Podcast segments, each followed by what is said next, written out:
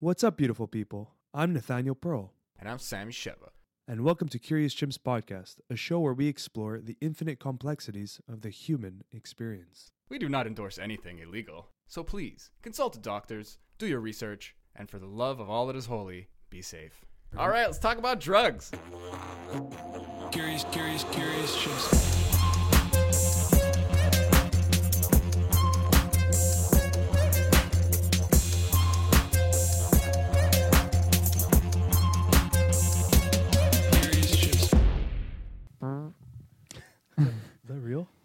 no, that was, I that was did a good fake That's a one. very good one. Yeah. Should, you should soundbite that and send it to some fucking comic. I'm sure I could do it again. I don't think it's that impressive. It's like when you do a trumpet, like, brr, brr, brr. but you just do it you go like high. You just go brr, brr. like, like you make it sound like a fart. Okay, okay. So this is this is like the silent fart. That little, That the little, little, pu- the little click at the yeah, end. you know, it's like it. the, the sphincter. it's, Uh, it's just a sphincter sound. It's Yeah. nothing else. What is the cause of a silent fart? Just an asshole. Maybe, Loose asshole. yeah, like your Just feeling butt, good your butt cheeks are relaxed. Temperature of your butt. I don't know. Just, just, just clear entry and Yeah. Exit. there's like the humidity and like all these factors. moisture. Ugh, Wet farts are nasty. what a way to start. so this is all podcast. going to be in the Oh, we're beginning, keeping right? this all. I hope Crap. so, Yeah. but you never know. Oh man, Dan the man. what's up, Nate? I'm so happy you're here. I'm happy to be here too, man. We've I've known you for a long time. Yeah. From jiu-jitsu days. Yeah, jujitsu at H2O. Yeah. We, we uh, was it we were doing class together or was it through my class that we met? Both, Both. both. But yeah, at that point you were teaching the nogi wrestling type of class.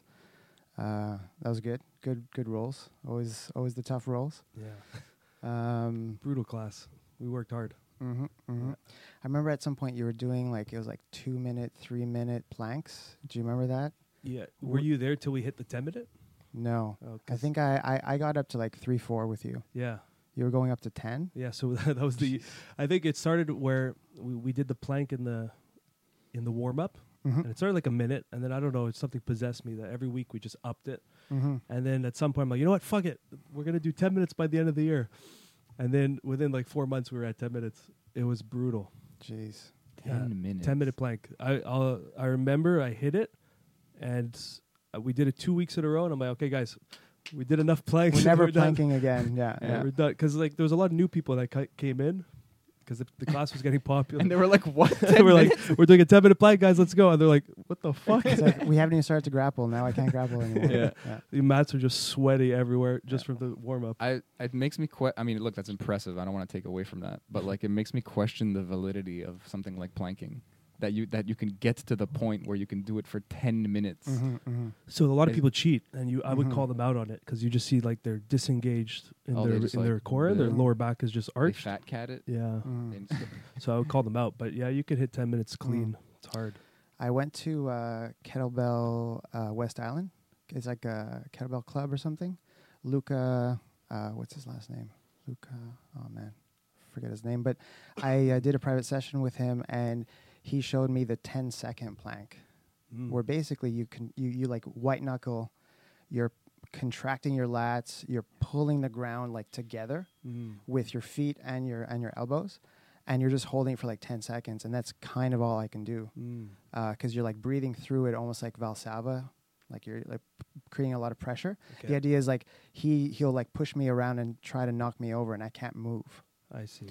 And so you're kind of going the other way. It's like almost like strength in in the plank. Yeah, Uh, so I've been playing with that a little it's bit. very cool. yeah, yeah. I mean, in in retrospect, maybe ten minutes wasn't the ideal. warm up. A lot of backs maybe got blown out, but Yeah, you know I was young too. Yeah. But yeah, yeah. There's so many things when you focus on engagement on all the muscle groups Mhm. in any exercise. If you really take that time to f- to engage as much as you can, you can make anything super brutal in a short period of time. Sure. You Yeah, yeah. know, it's even like an overhead press. If you squeeze every part of your muscle and press, you'll just feel a completely different workout. Mhm. Whereas if you're just like using momentum, Mhm, you know, mhm. yeah. yeah, it's that's that's something that Steve Maxwell talked a lot about. Oh yeah. Was just creating like tension hmm uh, over time. So he would do. He doesn't even do weights anymore. Steve Maxwell. He talks about he gets like these moving bands or moving. Uh, what are they? like moving ropes. You know when you like put it under a fridge and you carry a fridge out, it's like Oh, yeah, it's yeah, like yeah. this thing. So he buys these from like a Home Depot or something, and he uses these for isometric holds. So he'll Mm. put it under his feet and th- on his elbows, let's say, and like do a squat, try to lift. Obviously, you're not moving, but you're Mm. creating full tension in the body. Oh, cool. So it's all about isometric holds for him. Mm. Really interesting. I guess it's where the whole like time under tension thing com- comes in, where Yeah. basically, you know, you're you're having a lot of time under tension, Yeah. so that maybe that's that's where he gets his uh, his growth from. Yeah, he's he's on the extreme opposite of the weight training. So like there's like the extreme power lifters that are just all about weights, and then there's the extremes like Steve Maxwell. I think the truth is somewhere in between. Mm-hmm. You know, it's Mhm. like dance with both ideas. Mm. Yeah. Uh, It yeah. Sounds like you could just flex and get strong then. well, that's it. That's what the whole philosophy is that you're just flexing the muscle with full full Yeah. awareness Yeah, yeah. and a little But bit is that touch. true though? Because I feel like I can't mimic weight. Uh-huh. Like even if like like your like the plank you were talking about. Yeah. You could be like shitting yourself, like turning red, like beet red, and like flexing as hard as you can. But then if Mhm. someone like stands on you, like your muscle is gonna react, mm-hmm. and I feel like you can't get that reaction out. Maybe you can. You just have to kind of really localize it and realize you're not like flexing it as hard as you can. I don't know. Mm-hmm. But as soon as the weight's there, the muscle goes like Ugh, like in reaction, Mm-hmm. and then you just don't want to like break your joint or whatever, and you're and you're you're, you're reflexively flexing, mm-hmm. reflexing. I think you do need extra resistance because your body is so used to gravity, right? Mm-hmm. So you need some type of Ah. addition. But what do I know, bro? Just flexing your bicep ten times as hard as you can, see what happens. but for like a month, like I, I Well- could get, I could fake a pump. I could like flex and, and just move It's my arm and and get to, to the point. It's a funny story, actually. When we were not a funny story, but you reminded me. There was a kid when we were growing up. We were all like 13 at the time, and this guy had huge arms. And I remember asking, him, "What's the secret? Like, what, how'd you get these arms? You know, when you're young, you want big arms." Mm-hmm. And he just told me he would just do this for like 50 reps a day with no weight. Now I think about it, maybe he just hit puberty before all of us. But Probably, yeah, yeah, yeah. I don't know, fifty times a day, and it's like this. he's just The- like the as most weight resistance you can give. mimic. Yeah. Try it. Try it, everybody. Dad, we got to do some type of intro. so Sorry. Oh yeah, sure, sure. I yeah. mean, yeah, we could just Who are you? do you want me to do the Sure. the, the, the bio kind of thing? go for it, bro. Uh, so I guess uh, the easy. Well, I what I came here to talk about, right, was was photography in general. Mm. So I'll go with that. Um, I've uh, basically dabbled in photography for about five years at this point, and then just before the pandemic, I decided to uh, pursue photography full time. Uh, so it was really bad timing in terms of like ha- like starting a business that require well doesn't require but generally is sort of people based because social distancing and all that. Uh, but what's cool is you know as of uh, the past few uh, months, I've been getting a lot more work, and then one of one of the projects I worked on was this cross Canada trip Mm. where uh, we were a small crew and we followed a, a cyclist. His name is Sébastien Sasseville. And he was attempting to bike from uh, Vancouver to Halifax. Uh, technically, as fast as he can, Yeah. but the real goal was to uh, beat the uh, Guinness World Record, which is, I think it's 13 days, Wow. uh, three hours and 46 minutes Okay. something like that. Yeah. And so that was that was the goal the entire time. And uh, in the end, he didn't manage to break the record, but he did uh, cross into Halifax. Uh, it was 15 days, and I forget the number of hours, but he basically did the whole thing in 15 days. And he's also he has type one diabetes, right? Yeah, yeah, and uh, yeah. it's a weird story because he actually got late onset type one. So when he was like in his early 20s or something. Really? Um, so yeah, the difference between type one and type two is type one you have no uh, beta cells in your in your your your your, your pancreas, uh, and usually that happens to kids when they're young. Uh, but he got it when he was like 20, 21. Jeez. And so on top of like trying to do this feat, we also had this added layer where he's diabetic, and so he uh, was sponsored by um, a company called Dexcom and Tandem.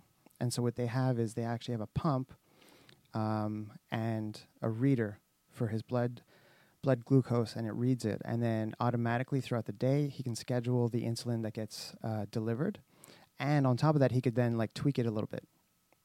So you sort of have this um, schedule of insulin that that it sort of provides. But if anything's going on, like you're exercising, you could sort of pull back on the insulin.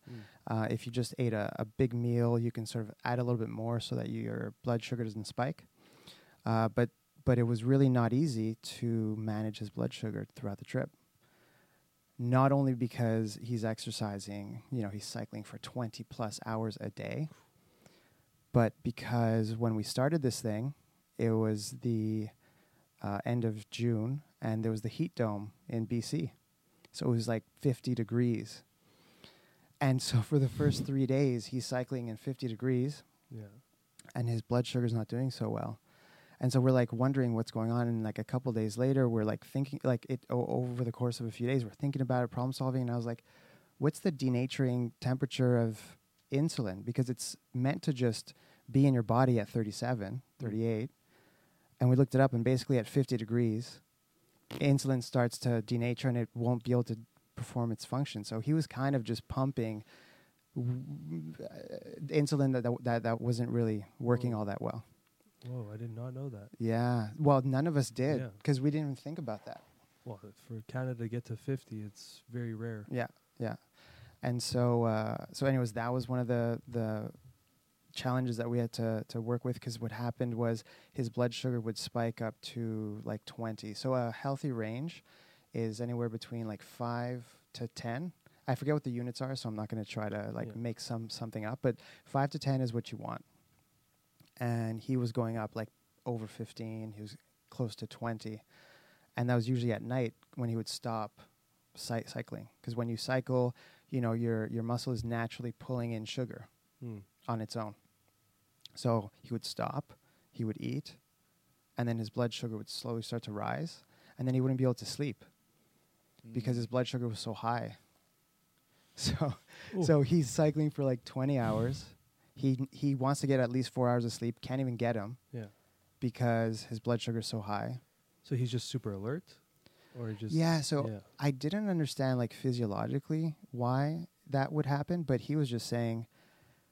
So the analogy that they gave is like his blood would get thicker, kind of like molasses. Now I don't know how valid that is because I can't see it becoming that viscous. Okay. Uh, but the point is, his heart rate would go up.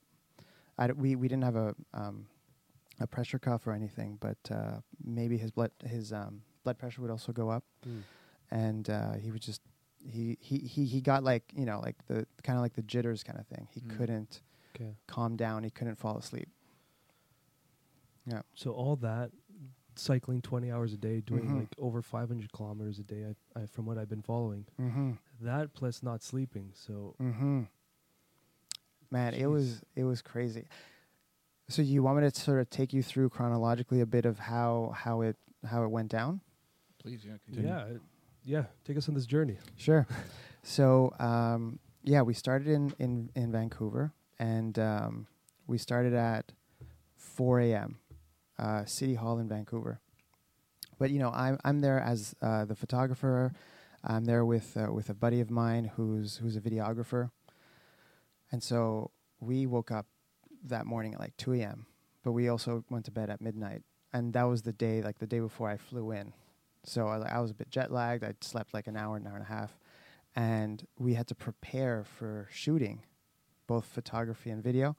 So, anyways, we get there, uh, wake up, scout out the area, and um, we start at four. And as soon as you start, like the timer starts for the trip. And since the the goal was to beat a record, um, you know, you can't have like a false start. It's like, okay, we start, it's 4 a.m., and then that's it. You know, it, it felt like, you know, in like Super Mario, those levels where the where the where the screen is always moving and, and if you touch the back of the screen you die kind of a thing. Yeah. It it just felt like, okay, now it starts and we can't stop, like from now until Halifax. So this is for the Guinness World Records. That's that's Yeah. that, that was that was the that was the goal. Was there an official there, or that like does it work like that, where they Right. come in? so I wasn't uh, part of all that Okay. because I was really just for the uh, like part of the media crew. Okay. But the support and sort of like managing crew uh, had to document uh, start and stops. Okay. Uh, he had like two forms of GPS, like one on his phone, one on his body, kind of a thing, because there are certain rules. Like you can't put the bike in the RV and drive to like yeah. a place to sleep. Um, so there were all those kinds of rules, uh, and we also had to get like uh, witness documentation. We, j- we we would like randomly ask a person, "Oh, look, this is this person. He's doing this bike trip. Can you just confirm? You know, here he is. Here's his ID. He's here. Yep, confirm." And then we had to do that throughout uh, the trip. Okay. But there wasn't, excuse me, there wasn't like a, a Guinness official who was just with us the whole I time. see. Yeah. Okay. Um, but anyway, so we started out in Vancouver, and um, it was just like biking in the Rockies in the heat, and like right away, uh, like things got quite real, because uh, on day two, uh, he had a heat stroke halfway through the day. Because again, it's 50 degrees, and I don't know if if you've kind of traveled uh, the Rockies much, but basically there's like the coastal mountains and once you cross the coastal mountains it's kind of a desert. So on the one hand like that's officially uh, a rainforest from like vancouver up to, to whistler. That's like a rainforest because of how much rain that they get.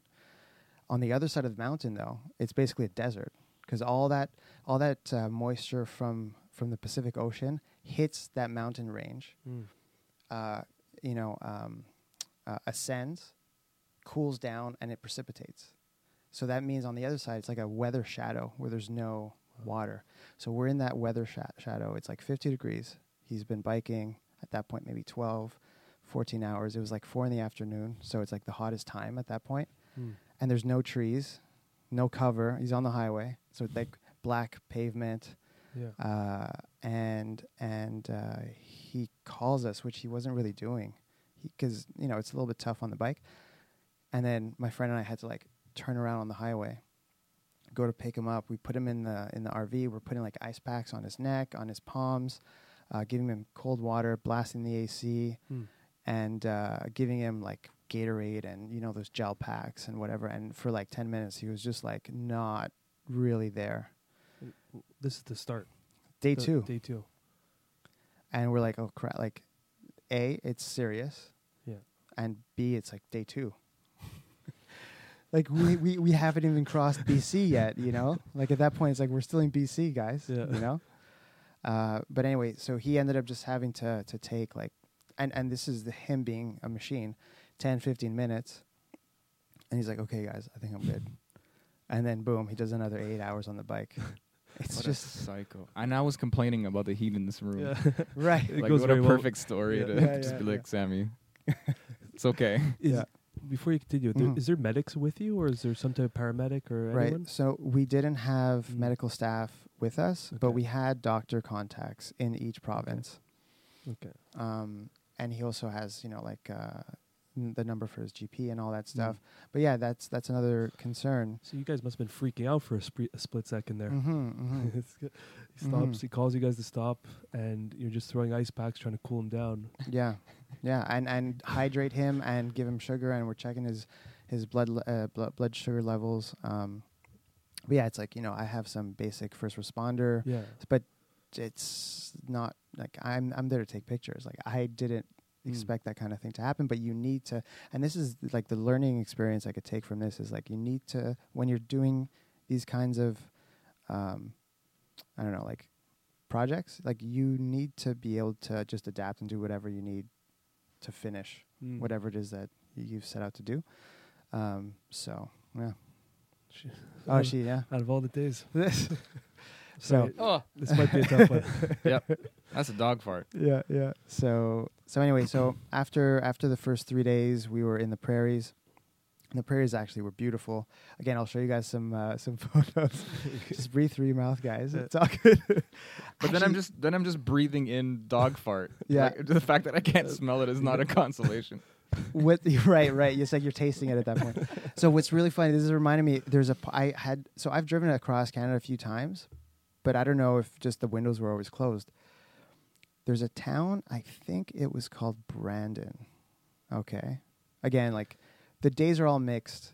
Mm. the provinces are mixed. The city so uh, anyways we'll we'll we'll fact check me after. But in and around brandon there is a fertilization plant like a sorry, uh, like a, a fertilizer plant Mm.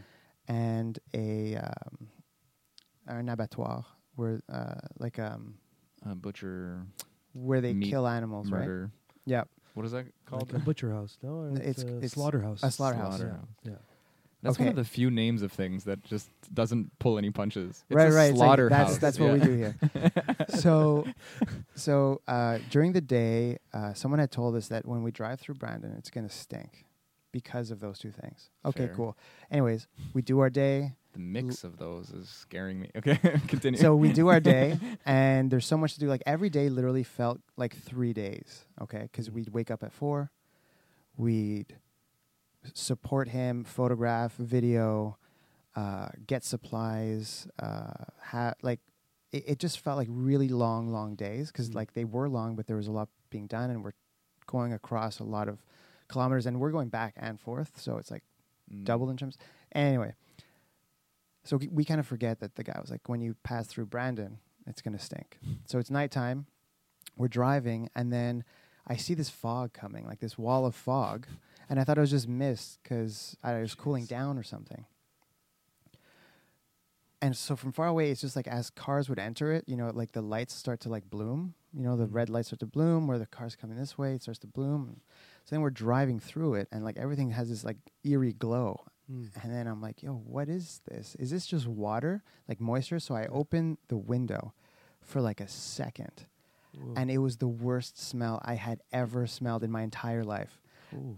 And I've never seen smell. And that's what was in the air. It was just all these particles of like fertilizer and dead animal, and it was the worst smell. We close the window, we drive through, and then like it stayed with us for like 10, 10 minutes. It was the Jeez. worst smell ever. And he's cycling through this. Right. So, okay. So, so I get on. So, dude, th- I I was so worried for him. Right. So we're ahead. We're ahead. So we were two RVs, like a mini RV and then a, a major, like uh, uh, um, like a home base. Mm. Okay. And so, uh, we're ahead because we're going to go to Brandon, pick up some supplies, and sort of wait for them to have them come in, and we have dinner Mm. together, kind of thing. So we're ahead. We go through this, and I'm like, "Oh my god, this is this is like an emergency." So I call the other RV. I'm like, "Guys, we have a problem. I don't know how he's going to do it." Yeah. but we just went through this the most disgust it's about a kilometer which means when you're on a bike he was averaging about 25 to 28 kilometers an hour it's like he's going to be in it for like whatever three four minutes i was like we have to tell they're laughing on the other and i'm like no i'm worried for him this is the worst smell i've ever and they're just laugh they're just cracking up you're like okay we'll tell him so they tell him and the thing is because the prairies were so dry Mm. his sinuses were completely clogged. So he biked through it and had no idea he biked through it because I was like, oh, we have to put a mask and double up mask or something so that he he, he he's like it. didn't even notice. Wow. So he's like. That's fortunate for him. yeah, exactly. So the people that live there, they're just used to this, right. So or it's just like pockets of spots that have these crazy so smell package smell things. yeah, so th- all like this this cloud was west of the city, Okay. about uh, six to ten kilometers away. Okay. So, So when we got in Brandon, I'm pretty sure it's Brandon. Man, I just feel like I'm I'm I'm just like shitting on Brandon. Somewhere around there. poor, poor Brandanians, whatever Yeah. you call them. Uh, Brandos. Yeah. So yeah, west uh, like the western end of the city didn't smell great. The eastern part smelled okay, but hey, maybe I, it's you. Maybe I got used to it, Yeah. and I was like, oh, it doesn't smell that bad anymore. yeah. But yeah, they probably did get used to it. I wonder if they like pump moisture like into the air to capture it, like that cloud you saw. Like they they're like, we need to contain this. we Somehow, yeah. need to we need to create some kind of like density so that it doesn't drift away. Oh man, Did, sorry, did you mention his name, the cyclist? yeah. Uh, Sébastien Sasseville. Okay, yeah. and and he he has a really cool story too. You know, like this isn't the first time he does this kind of a feat. Mm. You know, you- like you can't just decide, oh, I'm going to bike across the country in 15 days and like that. So, it's not everyone's normal conversation. mhm, mhm. It takes an extreme individual. hmm So he's done things like he's he's summited Everest. Um, Uh, he's also run across the country. So he ran from like St. John's to to Vancouver. Uh, but this was like a it was almost like a tour. He was kind of like running something like a marathon, marathon and a half, going to like a high school and talking to kids. mm. And so that took him like nine months. It was a much more relaxed pace. There was no, you know, de- uh, uh, time limit or deadline or anything like that. Uh, he also did this other, um, I don't know if it's like the Sahara foot race or something, but he's done a lot, and he's done like a bunch of Ironmans. Mm. So he's doing an Ironman pretty soon. Uh, when is the? Isn't there one in Tremblant like in the next Should few weeks? September, I believe. Yeah, so I think Yeah. he's he's going to be part of that one. So he's he's an endurance athlete. Mm. Um, funny enough, it's from like the diabetes pointed him in that direction. He wasn't really active before, and so he, um, from, Really? So- from from what I understand, he he started to get healthier because of the diabetes. Wow, hmm that's interesting. hmm hmm I guess the psychology behind it is maybe because now you have to be on top of yourself, hmm like on top of your monitoring your glucose hmm and insulin, and like when you need to inject. But maybe also it was like a a realization or something. I'm sure he explained it, but maybe it was like a an existential realization that this is not Mm. a permanent existence. Mhm. You know, we all have those, and then you hear stories like that that get triggered from Mhm. from an event, and all of a sudden that they just start doing something completely different. Yeah, yeah. That's incredible. There's a third possibility. Mm. Maybe he can like tweak his performance levels by putting in like extra insulin or something. I don't know if it would. He's like, guys, look how far I can run. Yeah, Ah. like I don't know if I don't think it's like adrenaline where it's like a, a PED, but uh, Every time you inject it, you just get this jolt. Yeah.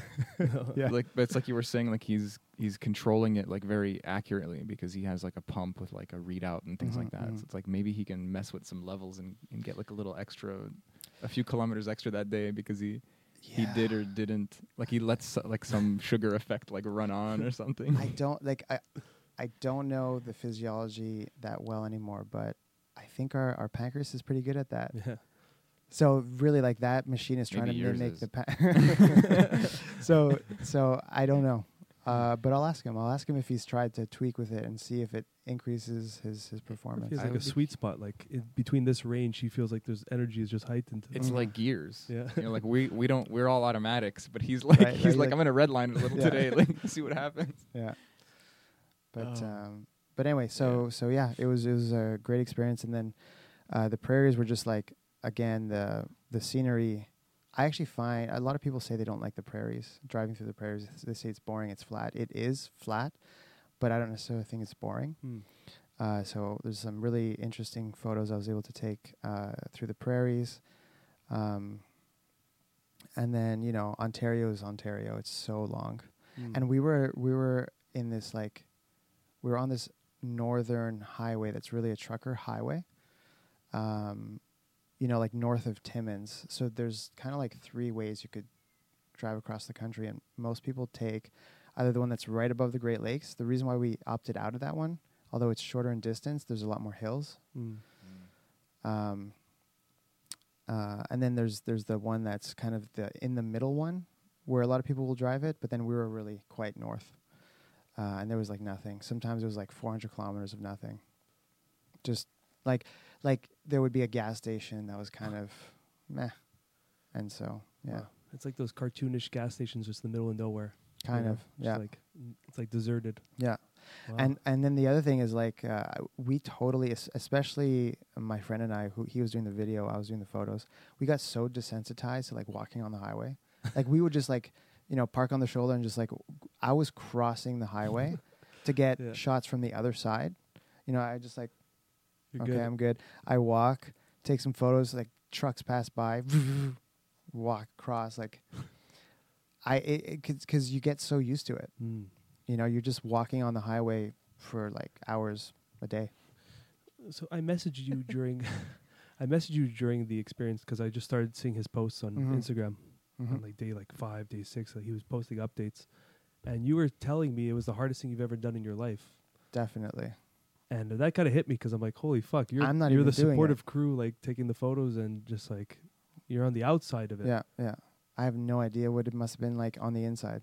Jeez. because again i wasn't even like we weren't even talking to him too much about those kinds of things because again you don't want to mess with someone's mental too much so Mhm. we would talk Keep about zone. Yeah. yeah we i wouldn't be like hey man you know how are you on the bike with like no music no podcasts for like hours like are you going crazy you don't want to you don't want to talk about those things Yeah. but actually tonight he's coming over uh, for dinner and and these are the kinds of things i want to ask him Yeah. Yeah. um, but yeah, it was definitely one of the hardest things I've ever done, especially the first five days.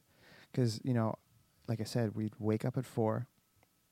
We'd just like run around. Like we felt like we were putting out fires all day, especially at first. We had to ice him every like 30 minutes to keep his body temperature cool. Like that's what we learned after the heat stroke kind of thing is that because we got a, like we were doing that and then we got a little lazy because of timing of like going to get supplies and we're like okay you'll be good for an hour but it's like no that's when it happened um, so we're icing him every 30 minutes which like would slow him down which is also one of the reasons why we think he wasn't able to you know do it in, thir- in 13 days Mm. Um, we're getting supplies we're you know communication. Like something i learned is how important communication is. Like clear concise communication it doesn't have to be rude but when you start to like talk uh, kind of politely and nicely and like what do you think? And what do you think? Like time is being lost. Mm. and i realized holy crap like time is of the essence and clear communication make sure that you don't waste any time. Like one day we uh, my buddy and i were lost for three hours because they kept telling us where they were not where they're to be. And so we're trying to every time we'd get to their like um their pin uh, this is when we were driving through Calgary, so like it's kind like it's not just like east to uh, west to east. There's like you could go north, you could go south, and so we would always get to the last intersection that they were at, and then it's like where did they go? Mm. And they weren't answering texts or calls, and so um, so it was really tough, c- like keeping track of like where we're going, Mm. what our supplies are like, um, trying to communicate effectively. Um, what um, my friend and I would end up doing is every time we would we would arrive at a stop, we would basically tell each other what we're gonna do after we stop. I'm gonna do this. You're gonna do that. You're gonna do that. We're gonna grab this, and then we're gonna come back in. and Then we're gonna go. Okay. And then we would do that, do what we said we were gonna do, come in, and then we'd kind of okay, that was good when you did that. Uh, we could have like done that better. And then we would leave, and then we'd talk about what we're gonna do the next stop. And so Yeah. basically, yeah, we'd wake up at four. We'd we'd have all this stuff to you know, like I said, it's that Mario level that's moving. And then we would sometimes only stop at around uh, eleven o'clock at night. You know, we'd have like stops to eat and things like that. And then sometimes we were like, okay, cool, it's cold now at night, so let's keep cycling. Mm. So a couple nights, we didn't stop at 11. We stopped to eat, and then we started up again. And we biked, well, we biked from like midnight to 8 a.m. Mm. And then he slept after 8 a.m. So it's like 30 hours awake, Jeez. and you're driving, Yeah. and you don't want to. So it's just there. Were, that's that's that's why it was like very mentally difficult. Yeah. And then the the, the um, sleep deprivation was really tough. That sounds really. That sounds kind of like the army, you know, like the, your the just physically what you're going through. Like the the when you're talking about the the like this this like scrutiny and like uh team dynamic that just Mhm, kind of was mhm. born of necessity. Like Mhm. it reminds me of playing a like a video game and being on like Discord with friends and just being like, okay, I'm going here. Okay, left. Okay, okay, I'm up. Okay, pass it. Like you're, Mhm. there's no mean, but there's no polite either It's quick, concise. and it's ne- it's needed because it's like a high octane situation. So you're Mhm, pretty much mhm. saying that you needed that level of like for Yeah. like a half a month. Y- yeah. Well, for like were ups and half for like half of the tr- the first half of the trip, because up until like the halfway point, we were spinning plates, kind of like just figuring it out. yes, but the goal was to beat the record. At the halfway point, Right. we realized it's basically impossible, Okay. and that really changed the dynamic of the of Everything, yeah. the mission and what we're doing. And that to me was a little bit like it was a little tough for me. Um, because again, I went in there thinking, okay, I'm going to take photos and drive across the country. Mm. But quickly, there was kind of like almost like a leadership gap or a vacuum. And I felt compelled to sort of take that on to be like, okay, this is what we should be doing. And whenever the support crew would suggest something, it was like, like I, I I would reiterate what they said or what they asked, just to be clear that I understood what they said, right? Mm. Um, because, like I said, like sometimes we would we would waste like thirty minutes because they went one way and uh, we went another way. Mm. Um, like little things, like yeah, we're gonna be on the one, right? And you're like, okay, we're on the one, it's easy. But then there's a corollary um, highway that's like the one A, and when you know it's like yeah, we're gonna be on the one. You know, he's a local, so he actually meant the one A, but we didn't know that. So we're on a parallel highway, you know, a few kilometers away, Yeah. and it's like it's our ti turn to support. And where where are you guys? We can't see you. And Yeah. it's like oh we're on this pin. And it's like holy crap you guys are really far. It's going to be this detour. It's going to take 40 minutes to get there you know? And Mm. so yeah you're right. Like i felt that you know it was almost like oh this is why uh, there is this m- like military communication which is a little bit uh, like tight and it could seem a little dry but it's i think it's effective Yeah, you have like this pit crew energy. Well, it removes Mhm, the mhm. interpretation, right? hmm Like, hmm y- That's exactly Like you're it. just getting s- like it. It does appear rude, but like the intention's just to be concise and direct and accurate. hmm You know, Exactly. So there's no room for uh, like- Ambiguity. yeah. Yeah. And that's the thing too is like because all of us had the same goal, right? Uh, at least I didn't feel like it was rude when someone would tell me exactly what to do. I was like, "Yep, sweet, that has Let's to get it." done. Let's do it." Um, and I think like in in regular everyday, like it could be rude and whatnot, and it feels rude when someone's a little bit dry. But in this situation, it was really uh, needed. And uh, so that's one thing I learned is like, okay, like when I, I, I guess yeah, playing a like a, a first person shooter where time's really quick, it kind of feels like that. We call it hard comms. Hard comms. It's just Cool. like yeah. That, see, that's a cool term. Like may, maybe next next time around when we do it, I'll be like, guys, guys hard we're entering only. hard comms, and then and the thing is that you we would joke around a lot. This is the craziest thing. Like this guy is is like cycling for hours and hours, kil- hundreds of kilometers a day, and every time he would stop, he was in pretty good spirits, unless like his blood sugar was acting up, and he's doing dick jokes. He's just like Oh, yeah. making jokes like here and there, and he's just like, and it's like, how the hell are you still? I I I just don't understand. He was he was always trying to crack jokes, and like cracking jokes is one thing Mm. and it's fun and it relieves pressure. And then it's like, okay, but like when when we have stuff to do, it's really good to be in that uh, hard comms. I like that term. It's fun. So It's yeah, useful. no, So you said the mood changed at the Mhm. halfway point when you Mhm. realized that the record wouldn't be bre- uh, wouldn't be beaten. What do you mean Mhm. by that? It was just like everyone was more relaxed or disappointed, or was it just sad? so I could give you my my Yeah. like how I felt, Mm. and then I could tell you what I think uh, the general mood was. Okay. Uh, have you guys seen? Is it Jughead? Uh, Jake Gyllenhaal. Uh, he's in like. Yeah. Uh, he's like a he's like a sniper, and at essentially at the end of the movie, he's supposed to take a shot, and then he gets a call in, and they're like, "Don't take the shot," and he he freaks out. Oh yeah, uh, Jarhead. Jarhead. Yeah, Jarhead. I remember that movie. Yeah, I said a long time ago. Yeah, Yeah. Jughead. Like Archie, I right? was thinking art exactly. Yeah, yeah. Jarhead. That's funny.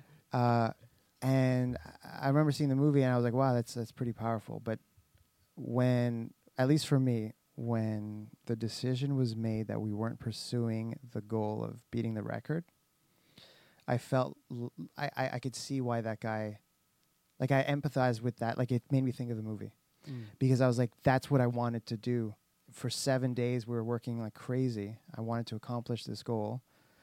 And then it's like, no, we're not doing it. And it's like, well, why not? Mm. Right? That's how I felt. And so the thing is, I wasn't disappointed, for instance, that, um, you know, the the team decided not to keep pushing for the goal, or to keep. Pu- it's just that I knew that the intensity was gonna sort of be throttled back, and I think it had more to do with the support crew than with Seb.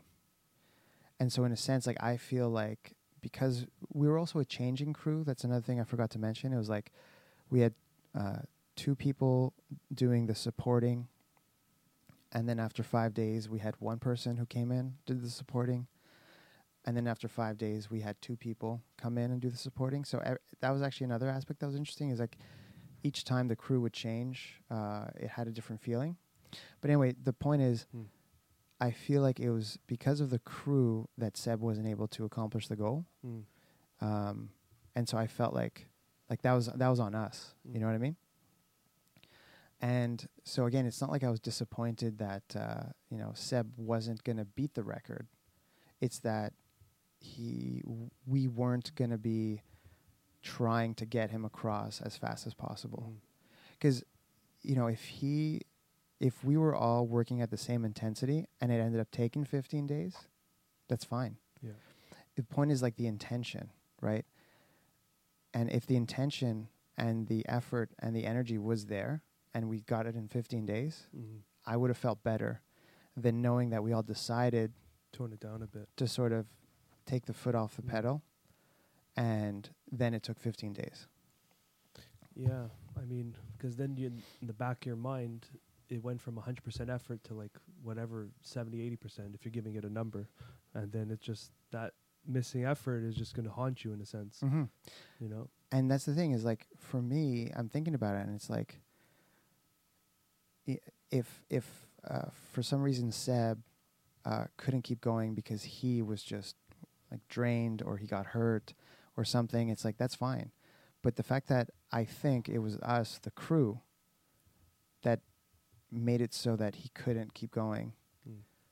or keep going at that intensity um, that's where I was also disappointed, like in the team, in us, as opposed to like the athlete who was, he he was performing under like crazy conditions, you know. Yeah. It's it must feel weird also to be doing just this like max effort. Like there's so much thought that goes into it, but then he just has to bike a lot.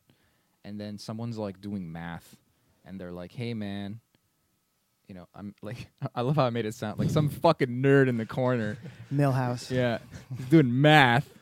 We all know that guy. yeah, No, but on it, like seriously, like some guys like, hey, like I, I think with these numbers on this napkin that you're not gonna make it.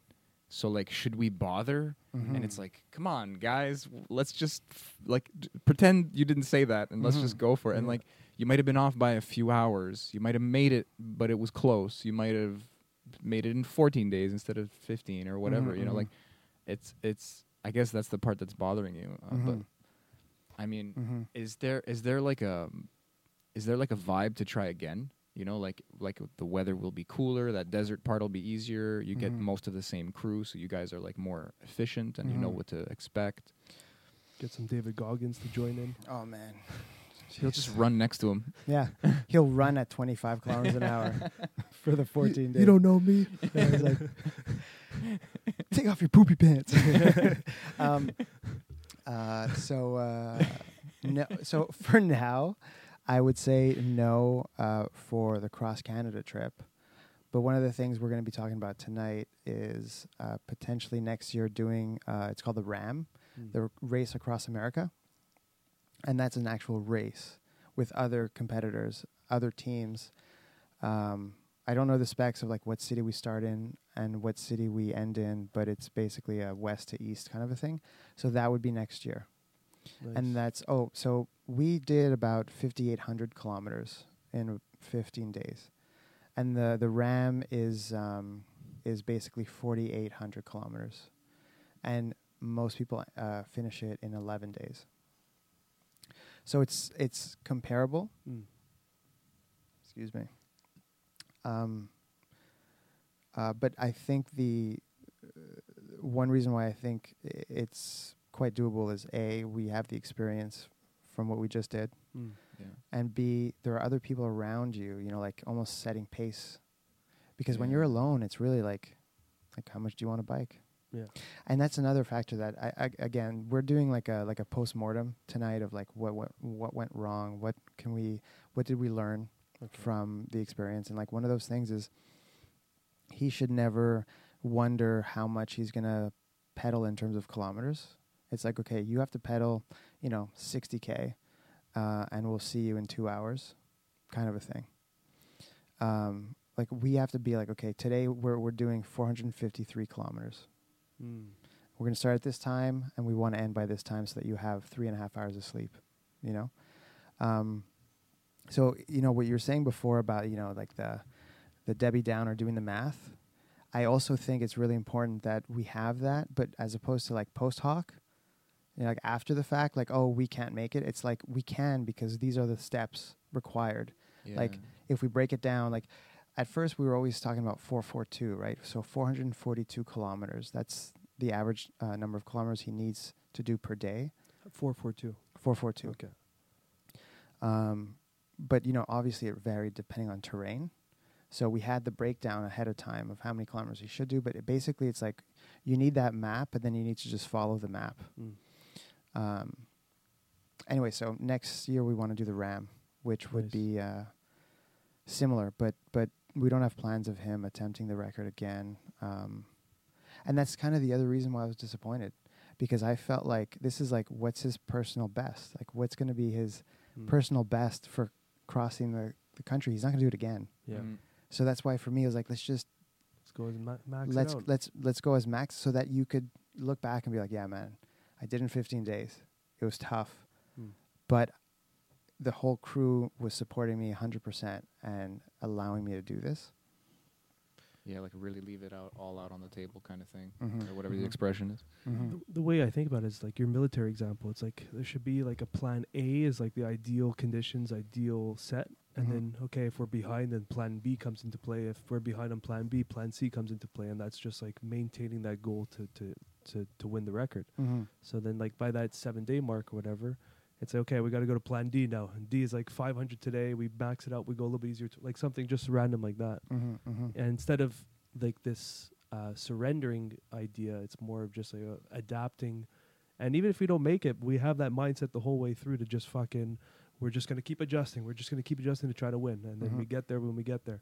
Mhm. Mhm. I guess that's why the like the m- like the micromanaging each day is really uh, important because it's Mhm. like okay, we need to do I don't know like 600 kilometers on this day because we can't stop anywhere on this place, or Mhm. like this thing is like a lot of ups and downs, but it's going to be Yeah. short because it's only like 80 kilometers.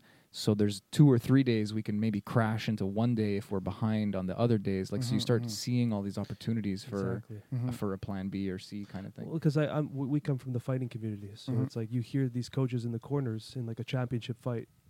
The guy's losing every round, and then the coach is like, "Okay, we need, we need a, we, like, you need to take this round. If you lose this round, then we're gonna have to go for a submission or knockout in the next two rounds because you're behind on points." Mhm. Like their whole mentality towards them- strategy. even to the last like 10 seconds the coach is screaming it's not like they get back to the corner like fuck it man you lost let's just get to the end here let's Yeah, just you know yeah, like it's yeah. and it's I, I understand your mentality going into it it's Mhm. just like we come from a similar background in terms of our atmosphere of training Mhm. Mhm. and it's just like it's just the the prize is in the in, in the vision and that's you're just eye on the prize the whole way through Mhm. even if you, you know or the surrounding know it's not going to be achieved the guy is just going because that's the vision right Mhm, mhm.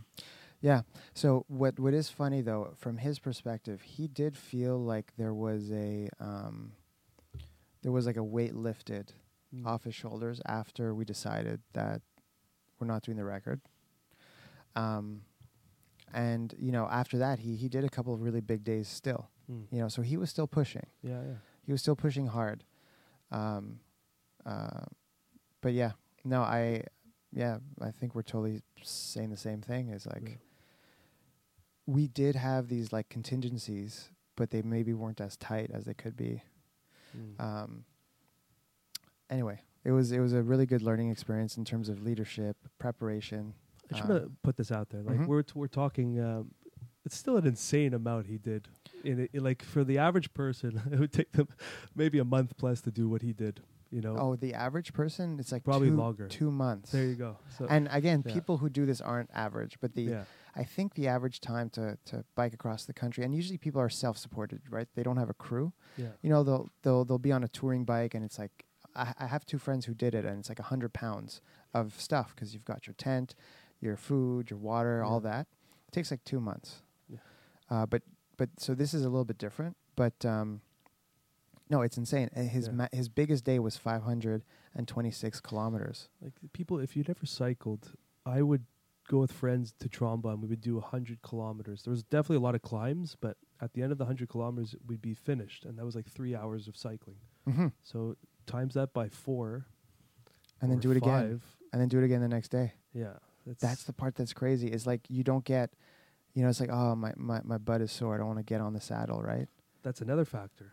Oh It's man, not even physically tired. Like your ass literally starts to chafe, and just like you have a bib, you have like these cushions on the seat, but Mhm, mhm. at some point it doesn't even matter anymore. Yeah, yeah. So we he, he was he was using uh we would just call it ass cream. It's like the it's the diaper it's the diaper rash cream for babies. So you know he would like get off his thing after like two or like two or three hours and he'd be like, "Give me the ice cream, boys." Like, all right. It's like in the front, in the back. He's like, "All right," and we like give him like hand wipes. I'm like, "Oh my god!" Like everyone's gonna have pink eye by the end of this trip. yeah, for real. um, but uh, yeah, and it's like, you know, maybe if you really pushed yourself, uh, even with like no training and you kind of go light, you could do maybe a 250 or 300 kilometer day. But I bet you you're not going to want to get on that bike for another two weeks. Mm. And he was doing, he was averaging like 400 kilometers a day for two weeks. for for 15 Straight. days, and it's just like you got to get on the bike again. And like halfway through, and and, and I'll show you, uh, I'll show you a portrait I took of him. Uh, basically, like around day 10, he's just so beat up, Was mentally the- beat. did, did you do the comparison photo? Was that you? yes, exactly. Yeah. Okay. Okay. I want to post that yeah. in this video, Yeah, like to show people. So th- the before and after. Yeah, because you saw the two faces compared, and it's it's crazy what ten days could do. he looks like he's been through some shit. it's it's and- crazy. and he did lose like 15 pounds you know and he's he's a pretty lean guy already Wow. so he lost 15 pounds in 15 days um yeah at some point he had like pretty uh, bad edema I, I don't know if i should just take the Yeah. laptop out now because i could show you the pictures of like his thighs that were just like Yeah, let's- swollen Let's let's. Throw, I want to see these photos, and Okay. then for the video, we will um we'll post it. You guys will see it, and then for audio, we'll kind of describe it as best we can. yep Yeah. yeah okay just give me a sec i guess this is this is where the editing happens eh Ah, maybe not. Maybe we'll No, just Oh, keep really crap. quickly. Yeah, yeah. right. we'll There's a keep little- talking in yeah. case we're accidentally hilarious. But this is where if we have a bigger space, we can have that pull up the Jamie kind of screen. You and your bigger space. no, I'm kidding. I'm totally down. We have that pull it up Jamie kind of screen that we can just have a laptop Pull it connected to it. Pull it up, James. Screen, mm-hmm. so they'll And- see it. Yeah, and some of the photos we can go over more quickly. Um, again, I'm not showing you all the photos because there's a lot of photos. Yeah. But yeah, so this is the the uh, you know this is like at 3:40 a.m. the day of like this right is pre-starting start. or This is just just before we started. nice. Um, this is right outside of uh, City Hall in Vancouver. Again, right before starting. Um, Dude, great photography by the way. thank you. It's uh, the details incredible. I don't know why, but it's it says so much in this photo.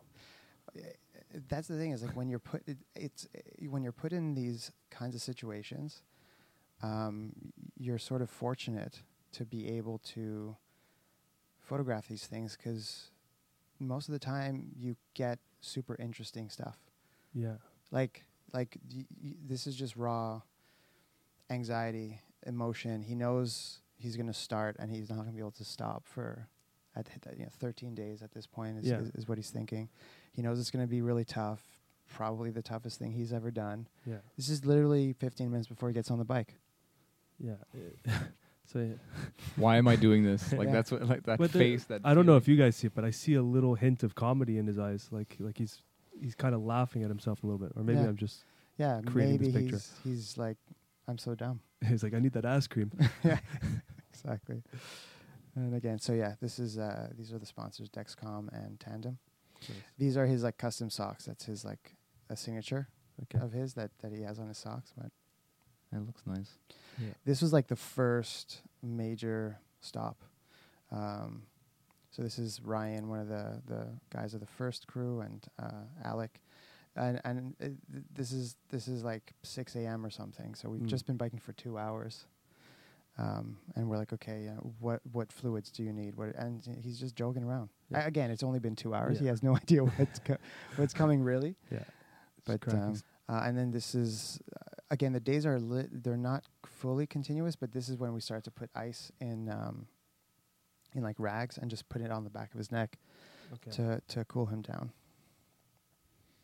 It's sweat That's just sweat, man. Fifty degrees So- biking. for the listener. Like his, it kind of looks like a water suit. Mhm. Yeah, Like, his he- he shirt's looks like he just got out of the. looks like he just got out of like an ocean. Mhm, Wow. mhm. Here, what I was trying to do is like photograph the heat, Okay. and so you can see the truck and the car in the background. That sort of like waving Oh yeah, yeah. heat from from the pavement, Yeah. and because it's like really hard to visualize heat. Yeah. So this is kind of like when you could see that mirage effect. Did Did he have any flats along the way, or was it hot Oh. enough to burn his tire or anything like that? Uh, no, he did have flats, but it wasn't from the heat. Okay. Uh, but yeah, the, the pavement was crazy hot. Yeah, like I was lying down, like on my, like on the side for the photo, but Yeah. it was worth it, I think. but but no, the pavement was super hot. Um, I I kept having to move my feet because cause, like my feet felt like they're cooking Wow. because because there's just the heat was coming from the bottom Mm. as opposed to like coming from the top, you know. yeah, just like absorbed in the concrete. Mm-hmm. Mm-hmm. And so again, this is just like, you know, the the we started to instead of just always being where he was going to stop or whatever. This is the main RV, and that's just him on the side. Mm. We would be like, okay, let's like go somewhere and set up a shot. And so this is us like on an overpass, like set, setting up shops, uh, setting up shots. Very cool. Um, yeah, again, he's this is like at Yeah. the this is actually at the end of day one, and he's cracking jokes. It's like uh, 9 p.m. Yeah. because the sun sets really late um, out west, depending on like at what part of the time zone you're in. Mm. So it was like nine o'clock, and the sun is just starting to set. So this is the RV. Um, you can't see it here until you zoom in, but this is him like getting up after. That's a good shot. Yeah, this is like day That's a great shot. That should be like a the trailer to the if he has a documentary. That's like the the, f- the photo on the, The- Thumbnail like the, Yeah. the the poster kind of thing. That's great. Because it's just you see, he's like, Fuck. this is day two, so he just did that big day in the heat in the mountains, Wow. and he's like, "Fuck, I gotta do it again." So this is this is right before he has a heat stroke.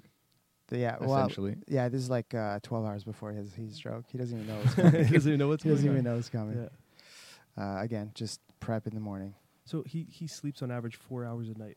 This whole experience. Where that's the goal. Ye- yeah, he was uh, sometimes less, Mm. But that was the idea. It was uh, let's get you like a three-hour block at night, and then if it was too hot in the day, he would sometimes take like a one-hour nap or something. Okay. Um, and that's kind of what we all did. You know, we all kind of slept for three hours and then just worked. And then whenever we would be, let's say, like, okay, we'll see you in uh, 30 kilometers, and we knew we had about an hour. We would take like a 30 minute nap when we could. Okay. But sometimes we couldn't because we had to like get supplies and like charge batteries, back up our data, Yeah. uh, send data because we, we were also like sending photo and video to the sponsors. Mm. Um, so we I, I was editing photos still. Like I'd be in the RV as my buddy's driving, edit photos, and then like link it up to my phone to s- like send it so that they could post it like Yeah. The previous days. Um, so yeah, there was a lot of stuff to Everyone's just like redlining it. yeah. So this shot, uh, we ended up um, at the. So we had like an RV uh, that was, you know, those things that go on top of um, like a pickup truck. Mm. It's just like a cab that goes on top of the pickup truck, and the door like opens at the back. Yeah. So this is us, like this is me hanging out the back. We, we I, like tied harness to the support, and I'm like sitting on the edge of the RV with the door opened, taking photos of him. Like Yeah, that's pretty cool. it was really fun. it was really fun. So now we kind of did a bit of a skip. We might actually go back and forth. Like I said, it's not uh, chronological, but Mm. uh, yeah, this is in the prairies, and this is the kind of cool things that you can do when you have like nothing around you. You could start m- playing with composition a little bit, Mm. um, and using the the sky and uh, and the prairies themselves as like compositional Tight. elements in the photo. Yeah, so this was uh, this is like uh, in the prairies. There's these. Uh, I think it's called a, like a tilling pond or something. It's like where all the waste water kind of goes. Mm. Oh, Just it all meets in one spot. Yeah, and Oof. so it smells kind of weird, but, but it's water, and it was really hot. So he just like took a bit of a dip in the tilling pond, oh. but it was refreshing. Oh. Yeah. I- you know, you were saying before that. Um, yeah, that really messed with me. yeah, you were saying before that you're like like you were you were trying to capture like the the heat, like that that kind of water mirage Yeah, on the street. Are like I notice uh, some of these pictures in the day, like it seems like it's high noon and like Yeah. th- there's something crispy about the sun. yes, yes. Did that just kind of was that just the shot, or did you like do something to kind of make it look like it looks hot? Yeah. So Uh, uh, maybe the subject also because he took his shirt off and everything, but like and maybe what the kind of cl- hot are you talking about? yeah, that's it. That's it. uh, no, so yeah, so what you're talking about is like hard light. Uh, when there's no clouds in the sky and the sun is very high, what you end up with is like a very small source of light and a very you know far away source of light. And so what you get are these really hard dark shadows and a lot of contrast. And so Mhm. that's what you're seeing here. So yes, I did edit the photo, but I didn't have to like push the colors too too much or or add much more contrast because the light itself is making it so like you said crunchy. And it's funny you use that word because I use that word a lot for for light and also for That's funny. flavors of things that are crunchy. um, so yeah, this is It, it seems like just more like substantial, like Mm. like like uh, high contrast is Yeah. really the thing. Um, you know, like you see the shadows. the yeah. shadows are, are very it it gets very dark very quick versus something that has like a transition Mhm. so let's say over here on his bicep it's a little softer It looks like comic booky almost. Yeah. It just has this these lines of shadow. Yeah. yeah so that's that's the hard light causing that uh, oh man there's a funny story with this okay so basically my buddy and i you know we start to feel really good because we're supporting him we're getting all our shit done photo video we also had a drone so we have Mm. drone footage Nice. you know, we're giving him his liquids, we're giving him his foods. Hey, okay, we feel so good, right? And literally right after taking this shot, okay, so we're like, man, we can do it all. Like we we, we just came here for media, but we're al- also able to support him. We feel so good. We give him his waters, his his, his fluids. He leaves, and then uh, we're like, okay, we'll see you in 30k. He's like, cool. So we start driving, and then we hear this like rattle, like. And we're like, oh. We're driving, and then you know I have a- allergies here and there, and we're in the prairies, and I sneeze, and it's like achoo, and then and then it gets all quiet. And we're like, what the hell? What was that? Whatever. We just keep driving. We meet him in the 30k. We go to the back. We get his Gatorade. We get uh, and, and and we're like, where's the water? Right? Because we had this big, you know, like those big uh, water cooler things of water, Yeah. like the big blue things yeah. what happened was so we're just like wait where's where's our water and we're like wait is that what that noise was so we had put the water in front of the truck Oh, and we would always support him on the back of the truck Yeah. And so by the time we get in we kind of forgot that we had left the water in the front and we were driving and it was just rolling in front of the bumper and it just so happened that the timing of it like flying off the front of the bumper because again we're in a truck so if it's just rolling we can't see it Yeah. uh, it just like when I sneezed, it just like flew off. So then we're like, oh man. So we turn around, we drive back to see if there's any water, no water left, and we're like, wow, that's karma, right? You think you're so good, your ego's pumped, you're like, oh, we could do it all, and it's like, no, we we, we just lost all the water, and we have to go get another jug of water, and It's, Yeah. Aren't it's those funny, that, but like the, just the fact that this picture made you think of that. Like I just when I first saw it, I just had this eerie feeling because of the reflection. Mhm. Like it's like a broken reflection, and it gives you this like Black Mirror moment, sort Right, of, where it's like all nice on one side, and then it's like what's going on for real. split. Yeah, yeah, So it's like yeah, you have this cocky moment, and then this this like we lost the water. yeah, yeah, yeah. you were you. Well, it's just it's just so funny that like everyone can relate to those moments. Just you get so overconfident about something and Mhm. it just gets slammed down. Yeah. It's like, Yeah. oh yeah, you think you got it? Here, try this. Exactly. It's hilarious. So again, it's just like this is stuff that you can't do when there's stuff around. This is why I was saying I loved Yeah, that's the prairies. photo. It's so nice Yeah. to to be able to basically compose with just lines, you Mm. know, and then you you basically uh, the subject pops out more because there's no background. Mm. I feel like it feels like there's no depth because there's no reference, but there's still distance somehow. Like this Mhm. little Just that line kind of Yeah. on the. hmm gives you this kind of like endless desert Mm. image. This is sunset or sunrise? Uh, I'm pretty sure this was sunset. Hmm. You know, just cool shots. Yeah, awesome. Just uh, Seb being Seb. Yeah. Man, That's thi- great. this shot I'm really proud of. Okay. The reason is we planned this out. We so this is sunrise. Mm.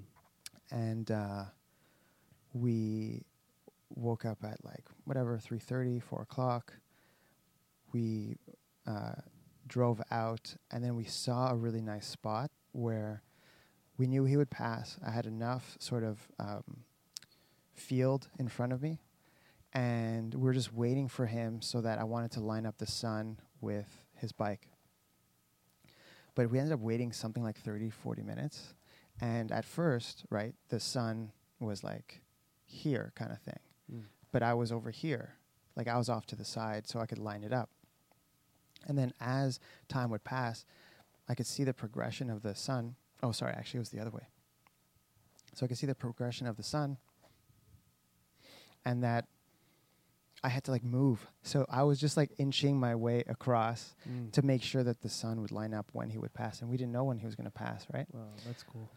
But no, this, um, So it's right above him. yeah. So uh, you know, in in this case, it's like as and and that's the other thing is again, it felt almost like hunting, or it, f- and again, I've never hunted. I I, I really, I'm I'm interested in in in, in you know. Um, seeing seeing or going with someone who knows how to how, how to hunt but it was like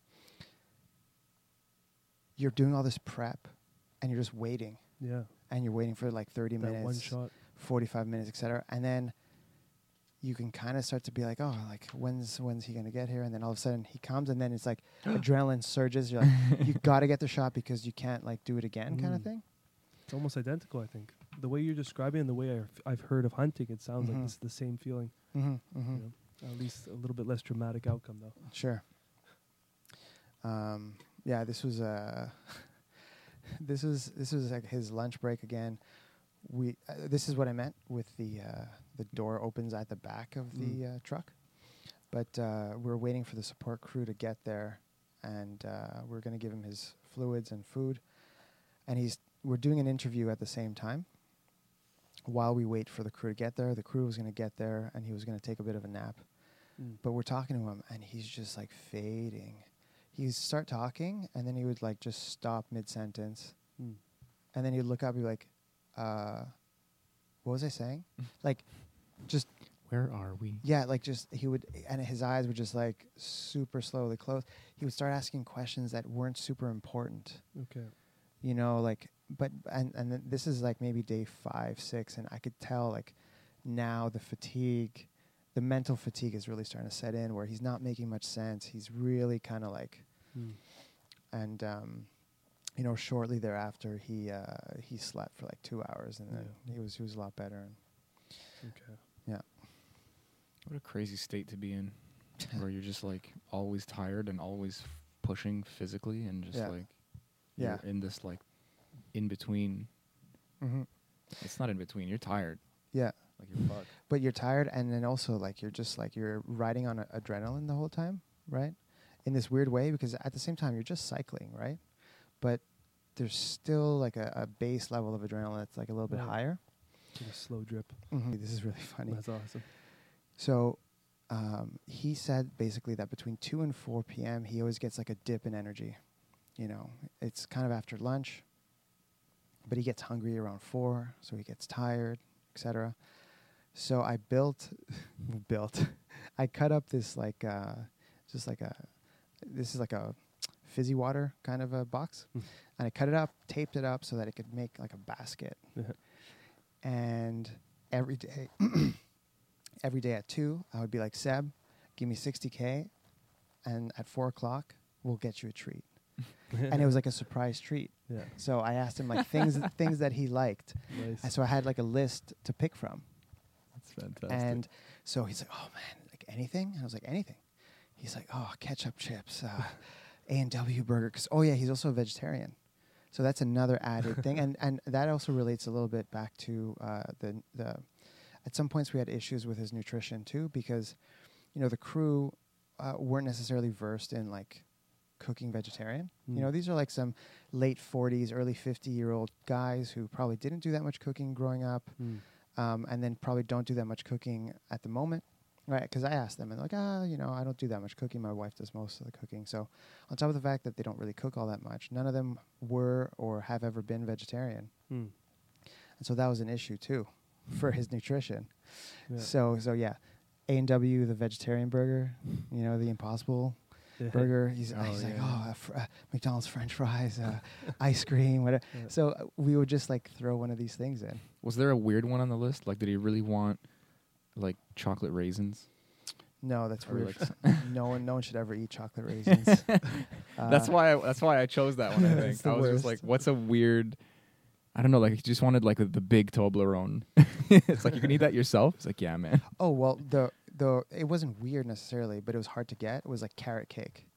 Like he really likes carrot cake, and it was like I I, I spent like three days trying to find a freaking carrot cake. Like you'd think you just go to the supermarket and get a Yeah, You need like a Little- smoke meat shack or like a. yeah right. Where do you like, get carrot cake? like like like a del um like a diner kind of a thing. exactly. Uh, so anyways, we ended up getting him carrot cake, but no, it would be like you know, give me a dozen donuts. Just I'm gonna eat a dozen donuts. Well, I mean, you're in survival mode. and and he's burning like Yeah. nine, ten thousand calories a day. Yeah. At that point, it doesn't matter what you eat. It doesn't matter. He like I said, he lost ten, Yeah. uh, fifteen pounds. Right. Yeah. Uh, this is just a bug that. Oh. Uh, That's, that's a, a little. trippy ass. bug. This is a little nod to Malf. Malf uh, knows what this is all about. Yeah. So this is where I start to like uh, play around with uh, shutter speed. So uh, usually when you take a photo, especially in sports, you want to freeze the action Mm. by photographing at a very high shutter speed. Mm. You know, like one two thousandth of a second, so that movement is frozen and things aren't blurry. But what's interesting is you can do the opposite. You could actually slow down the the shutter speed to visualize motion, right? So you might not get your subject in in focus or sharp because there's going to be some movement in it. This is Mhm. not the best example. This is like me playing with it. Yeah. So it looks like a few shots after kind of really showcase it. But but that's what I was like. Okay, I'm bored of these shots. Let's do Mm. something more interesting. Um, I thought that was like quite fitting. Yeah, that's awesome. Uh, fatigue kills. Take a break.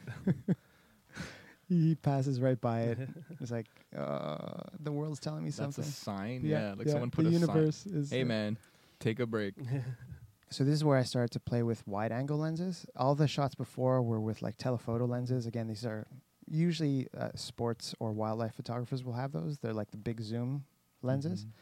and this is like a very wide um, lens and so again these shots like require some time for prep like you need to know where he's going to be Mm. and get really close and this is why you get this weird distortion effect you see how the wheel looks like an oval Mm.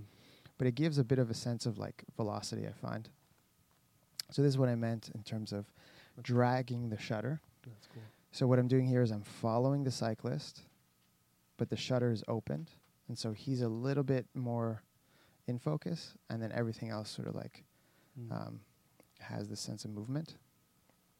It's weird how that picture made you feel like you're going fast, Mm-hmm. but the guy, like, it's hard to explain because the other one Mm-hmm. was. Like oh no, not the, the no. first one with the. Oh, Where you were saying you were experimenting Yeah. with the shutters. Like, Mhm. the the guy seemed blurry and the and the background didn't. Mhm. and that seemed like more realistic to like him being th- the thing that's moving right. but it gave you this it gave me this weird feeling like i was in a train or something watching him Okay. whereas this looks more like i'm in a train watching him but i'm getting the feeling that he's moving and i have no idea why my brain is doing any of this yeah, yeah. so you're just trying shit and being like yeah it looks like he's moving in this Mhm, one mhm. yeah, yeah, yeah. That's it. It's like you're you're you're playing with, yeah, you're playing with movement, uh, both in the shot and with with the subject. And yeah, so if it, if if I was able to invoke that in you, that's that's that's great. Yeah. So you're saying you followed him so that he's less blurry? Yeah. So what you do is you pan with Yeah. with the subject. Cool. Um, Mm. there's another shot that's better. Again, like you know, you're doing this for hours and days. The shots are always going to be different, but you could always like practice a skill. And so we, you know, I kept practicing, you know, doing it over and over again in different conditions. Um, and so there's a few shots that look a little bit better. So this is actually right before the conversation where we decided that he's not going for the record. Mm.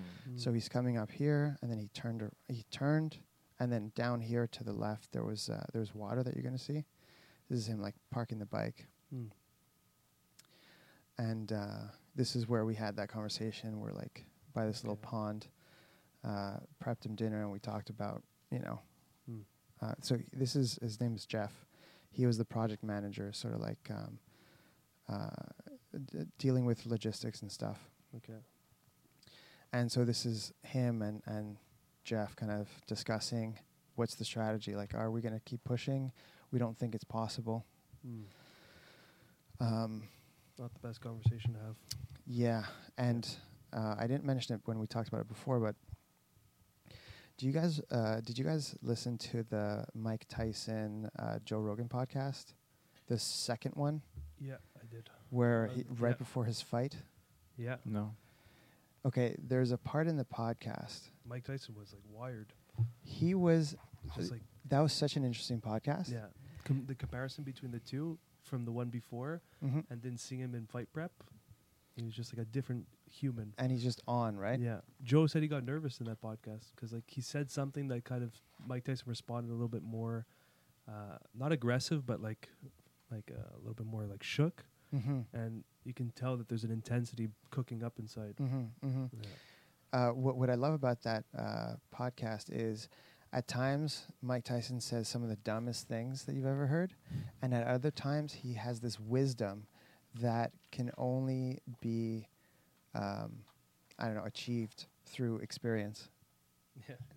And so it's like he'll say something really weird and dumb, and then all of a sudden he'll he'll throw this this like truth bomb, and you're like, wow, that's super deep.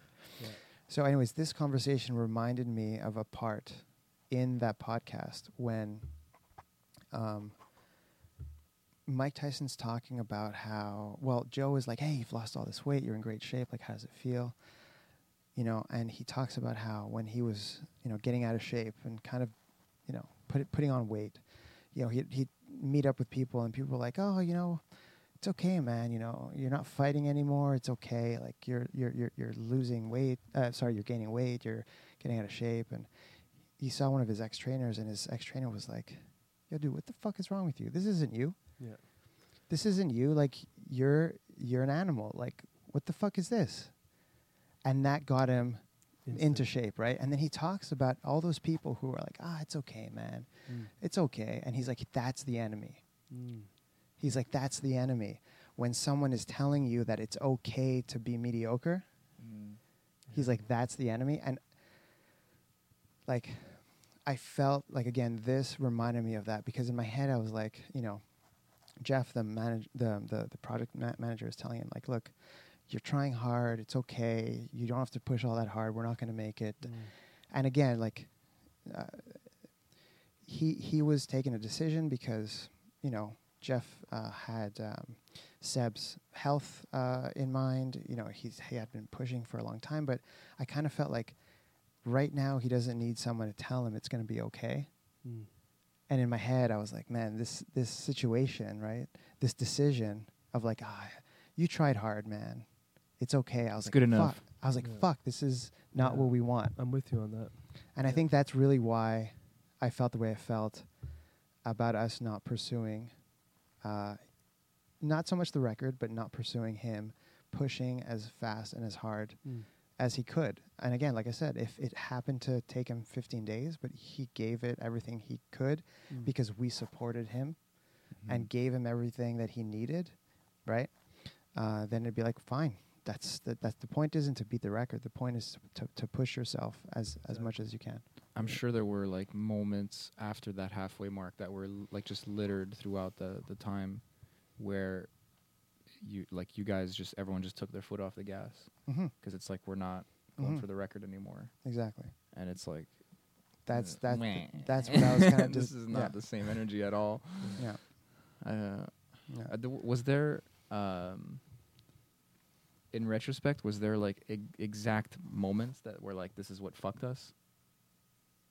Like the like the heat stroke and like the, the, the fact that it was so hot, you guys had to stop every thirty minutes. Like the like you mentioned it. Like was is there any is there any stuff like that where it's like we have to avoid that next time? That's what pinched us.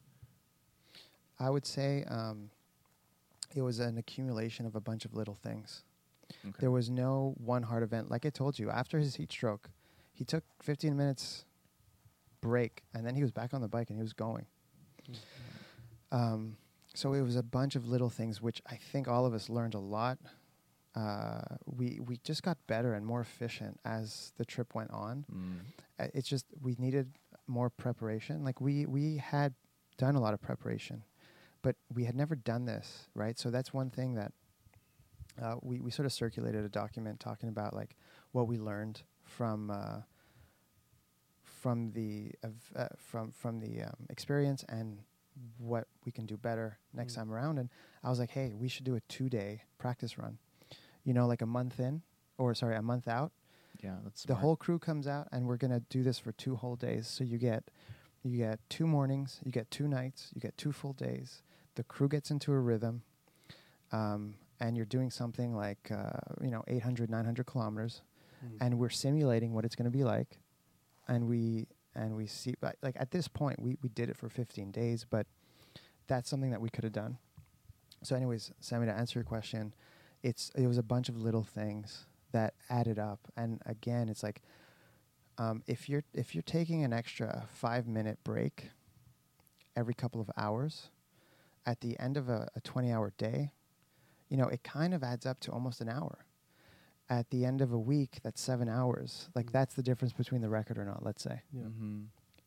um, so all of those little things added up. Um, the fact that we did spend quite a lot of energy just learning what we needed to learn is another thing that it's like um, that that was energy that had had we known all that we could have put into supporting him better. Um, so I'd say it's a bunch of little things related to prep, Mm. Uh, related to prep and related to experience. Like really, really shaving the the, Mhm. the fat. Mhm, like mhm. really going. Yeah, hmm that's a funny photo. He's just grabbing Again, he, he, this is literally him like just trying to keep himself awake by just squinching his, just like, mm, you know, he's tired.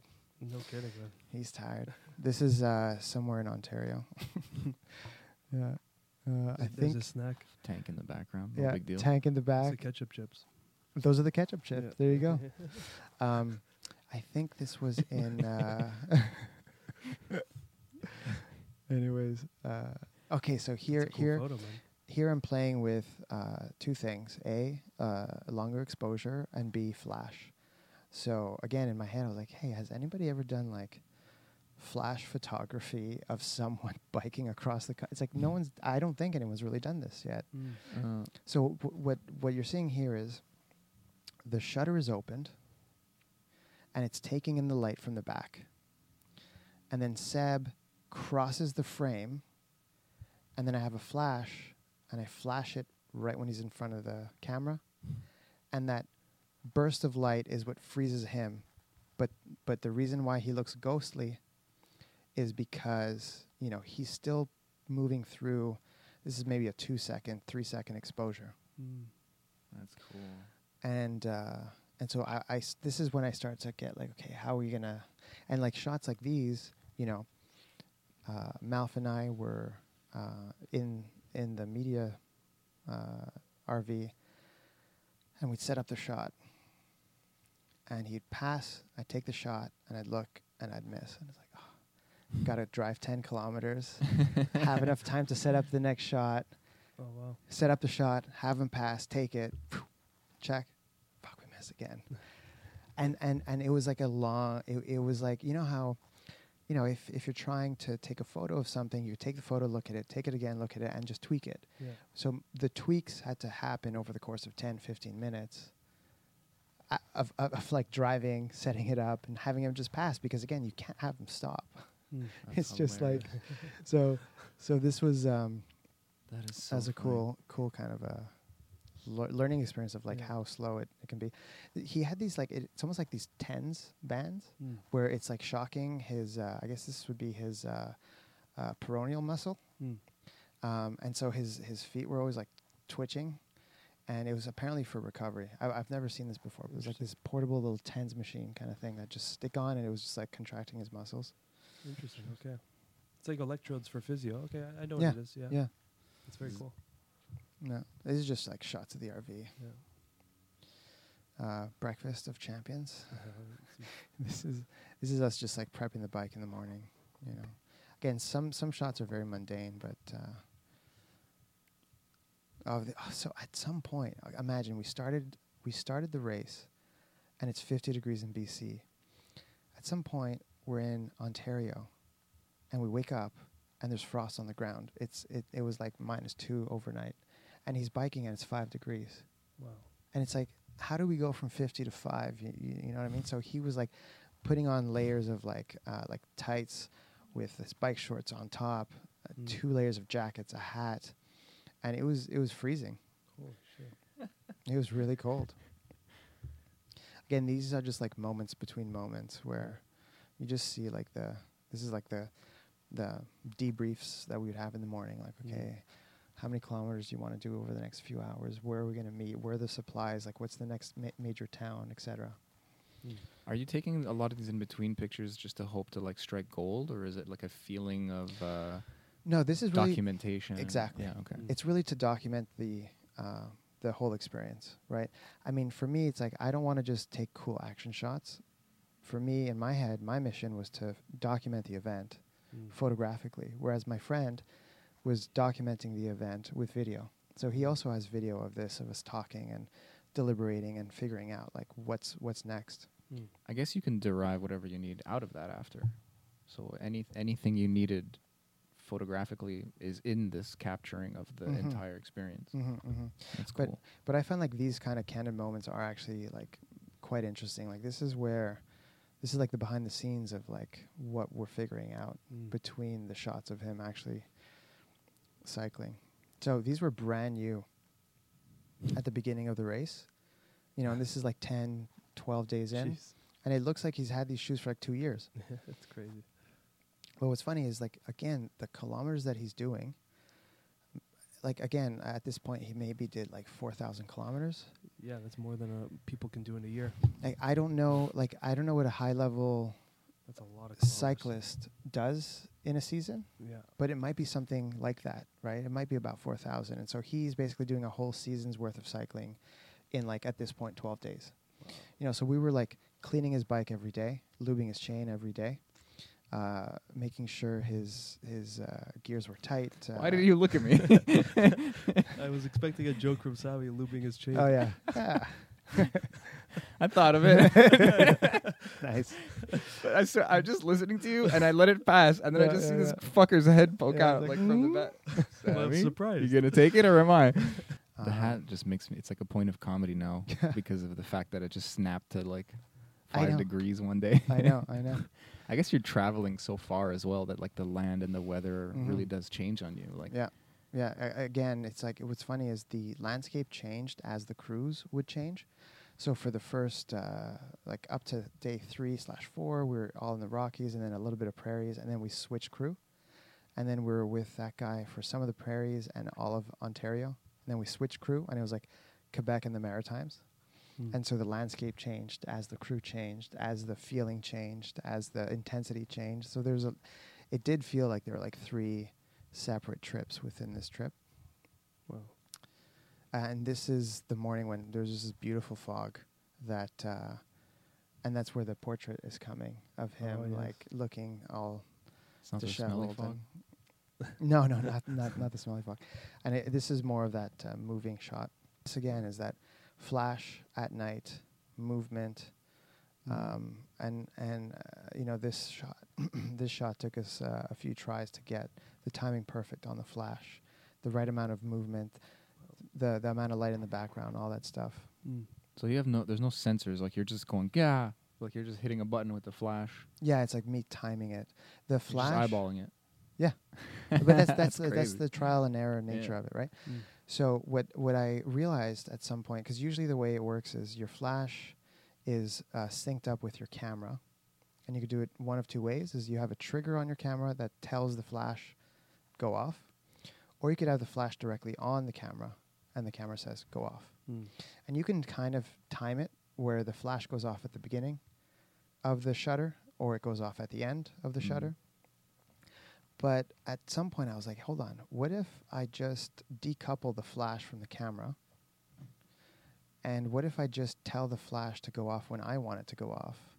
So I would open the shutter, and then I would m- like manually click the flash button. And that's that's something I had never heard about before. I had never seen it before, um, and I'm sure it's been done. But it was cool that I figured out that thing Mm. where it's like, wait, with these like first principle concepts, can't I just like put them together and get this kind of a shot? And then I could, right? So again, this is me pressing the flash rather than letting the camera tell the flash when to go off. Very cool. She's trying Hey, to, Lily. she's trying to dig. So yeah, it gives you this effect, like it's it's like surreal, like the like the Mhm. the thing that's being flashed on is popping out, but Mhm. there's because it really is one true photo. You don't have this weird like. There's nothing unnatural about his position, Mhm. even though the lighting Is is really weird and and unnatural. there's like a wobbly, ghostly effect Mhm. there. The other one was crazy too because the it's like a, it's like he was fading in such a way that the like the kind Mhm. the skyline of the of the trees like wasn't interrupted.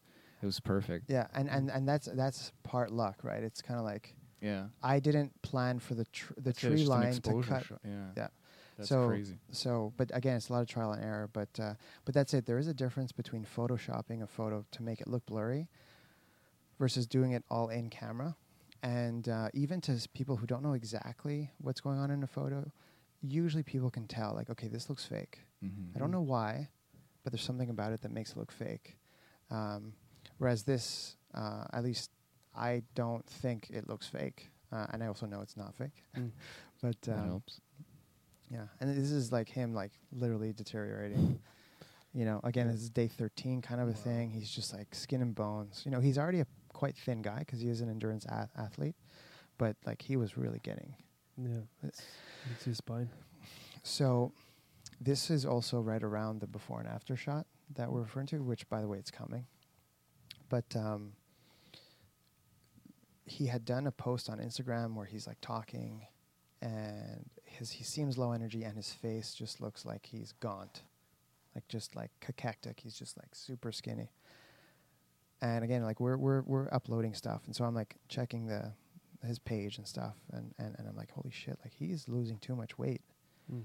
And I was like, Malf, I gotta go in the RV and cook him some, like, do some meal prep because, unfortunately, the crew, like I said, isn't super used to a uh, cooking vegetarian, Mm. and then b also cooking for someone who's who's doing this much in terms of effort, Mm. right? Like how many the, the the number of calories he's burning.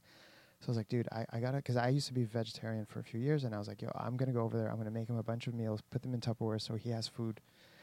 So I went to the grocery store and went into the RV, sort of like cooked for like three, four hours. We're driving. I'm like balancing, and and I had made him like like this um, like this chickpea uh, coconut milk curry thing uh, Oh, with nice. tons of veggies, right? And then I made him like this uh, this uh, vegetarian pasta sauce with like TVP, right? Because he needs his protein. Mm. He need, and like everything was like extra olive oil, just like TVP. TVP is uh, texturized vegetable protein. It's kind of like um, Like a tofu brick, but it's vegetables. it's it's actually not a brick. It, it's like a flake. Powder, no? Yeah, it's kind of like this Yeah. flake, and it just absorbs water and whatever flavor, and it, it kind of feels and tastes like ground ground ground meat kind of a thing. Oh wow! I but never it's like heard of su- this. yeah, it's it's TV? su- TVP, TVP. super high uh, protein, right? Because the thing is, is like he also needs protein, even though even though he's um, you know doing endurance where he needs a lot of carbs and Mm. fats, he also needs protein to keep his his retain as much mus- muscle tissue as possible. Mm. and then the other one was like this uh, this like salmon uh, quiche kind of a thing because he's a vegetarian but he, he eats fish. Mm. Um, and then and then after that, the the I, I, I talked to, to the crew guy and he started uh, cooking ve- vegetarian meals and uh, he stopped losing as much weight as he was losing and his energy did go up too. What was he eating before?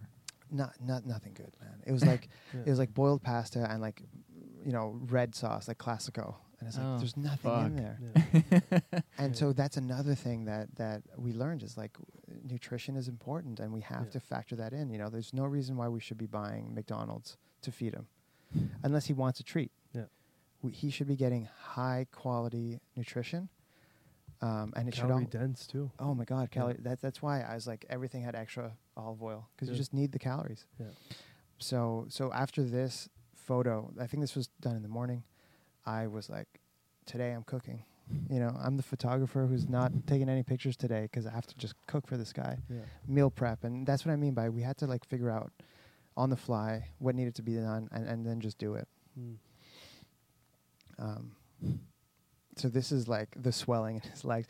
There's th-. There's a bit of a there's a bit of a perspective Yeah. that you're getting here, where it's like I am closer to his leg, but his legs were already they're very big because he's a cyclist and a runner, Wow. but they were like getting there's like edema, yeah. and look look how small his arms are too. Like you could see all the wires of Mm. his muscles, but his legs got really really swollen. Wow. So yeah, this is just the crew. This is just like us. just like all right, what are we doing today? Oh yeah, we're biking and we're supporting. That's a great photo. Yeah. Um. So yeah, this is this is the shot in the morning where we came out, and I was like, "Malf, we got to take advantage of this mist. It is Mm. like we can't we can't recreate this anywhere. So let's just take advantage of it while it's here." Mm. Yeah, that's some Nat Geo shit. Like you, like you're in a jungle. Mm. Mm-hmm. Mm-hmm. And um. Again, so I uh, Oh, it's just slightly nicer yeah that he's just looking away now. It's, Yeah, it's yeah, yeah. weird how how much that It's just, changes the uh, shot. Man, you have no idea. Like sometimes I'll take a portrait of someone, and like between two photos that I took back to back, there's just like a slight difference in the eyes, Mm. and you're like, "Oh, this is way nicer." Yeah, So yeah, he's a handsome fellow. yeah. This is where it's like, holy shit, man! He's Yeah, been through some shit. You can tell. Yeah. Wow. Yeah. And and I have the side by side um, at the end there. So again, this was a shot that uh, took a few tries Mm. because I wanted I wanted the movement to really be coming from him. I wanted the leading lines of the highway, so we needed to find a place that had a straight enough part, and then it just so happened that it was also next to like a body of water. So Mm. no, it was a lot of fun too. This is finally we got the carrot cake. Yeah, he's happy. finally we got the carrot cake. He's like, oh my god, where'd you get this? Best carrot cake ever. He's just like no hands. He's just like, oh. I Yeah. can't. I can't imagine. Was it like? How long was that? Was he anticipating carrot cake? Was it Mm, like days in the making? At that like four to five days, where he had mentioned like carrot cake's his favorite, and I was like, I'll get you carrot cake, and it, yeah, it took like four days for me to finally find a place with a good carrot cake. We're in Quebec at this point, as you can tell by all the freaking That's cones. so funny. I, wow. Like I was like, oh my gosh, we're in Quebec. I need a, a, shot of the cones. That's hilarious. yeah. Uh, oh, so this is around Kamouraska. Have you guys been? Never. Oh, also, uh, you could tell it the the bike changed. Mm. Um, his other bike had uh, they're called they're they're electronic gear changers. Mm. So uh, usually when you change gears on a bike, you're you're physically pulling on a cable that then changes your gear. Uh, he's you know it's not a, an electric bike, but but the gears change uh, with the battery, and so at uh, this point, you know the the batteries died in his bike because we lost track of of uh, how many days had passed since we charged his bike. So um, we had a spare bike wow. okay. because we we again that's like a contingency plan, right? Just in case. Yeah. Just in Mm. case. And so uh, well, my bike's broken. I'm going home, guys. yeah, it's like no, we gotta we gotta keep going on. a We different have a second bike. Yeah. What are you doing? yeah, Yeah. we Uh, thought of that, man. yeah. Uh, I think it's Jocko who says uh, I think he says two is one and one is none. And I uh, like that. and this is like a perfect example of why like you need two because Yeah. otherwise you have zero. It's true. Um, It's a deep quote. yeah. I like that a lot. Whoa. Okay, so this this shot again, it there's looks like there's a lot going on, and there is. But this is I, I'm really proud of this shot, even though it might look a little crazy and aesthetically questionable. Mm. But um, this is the same idea of of me taking the shot.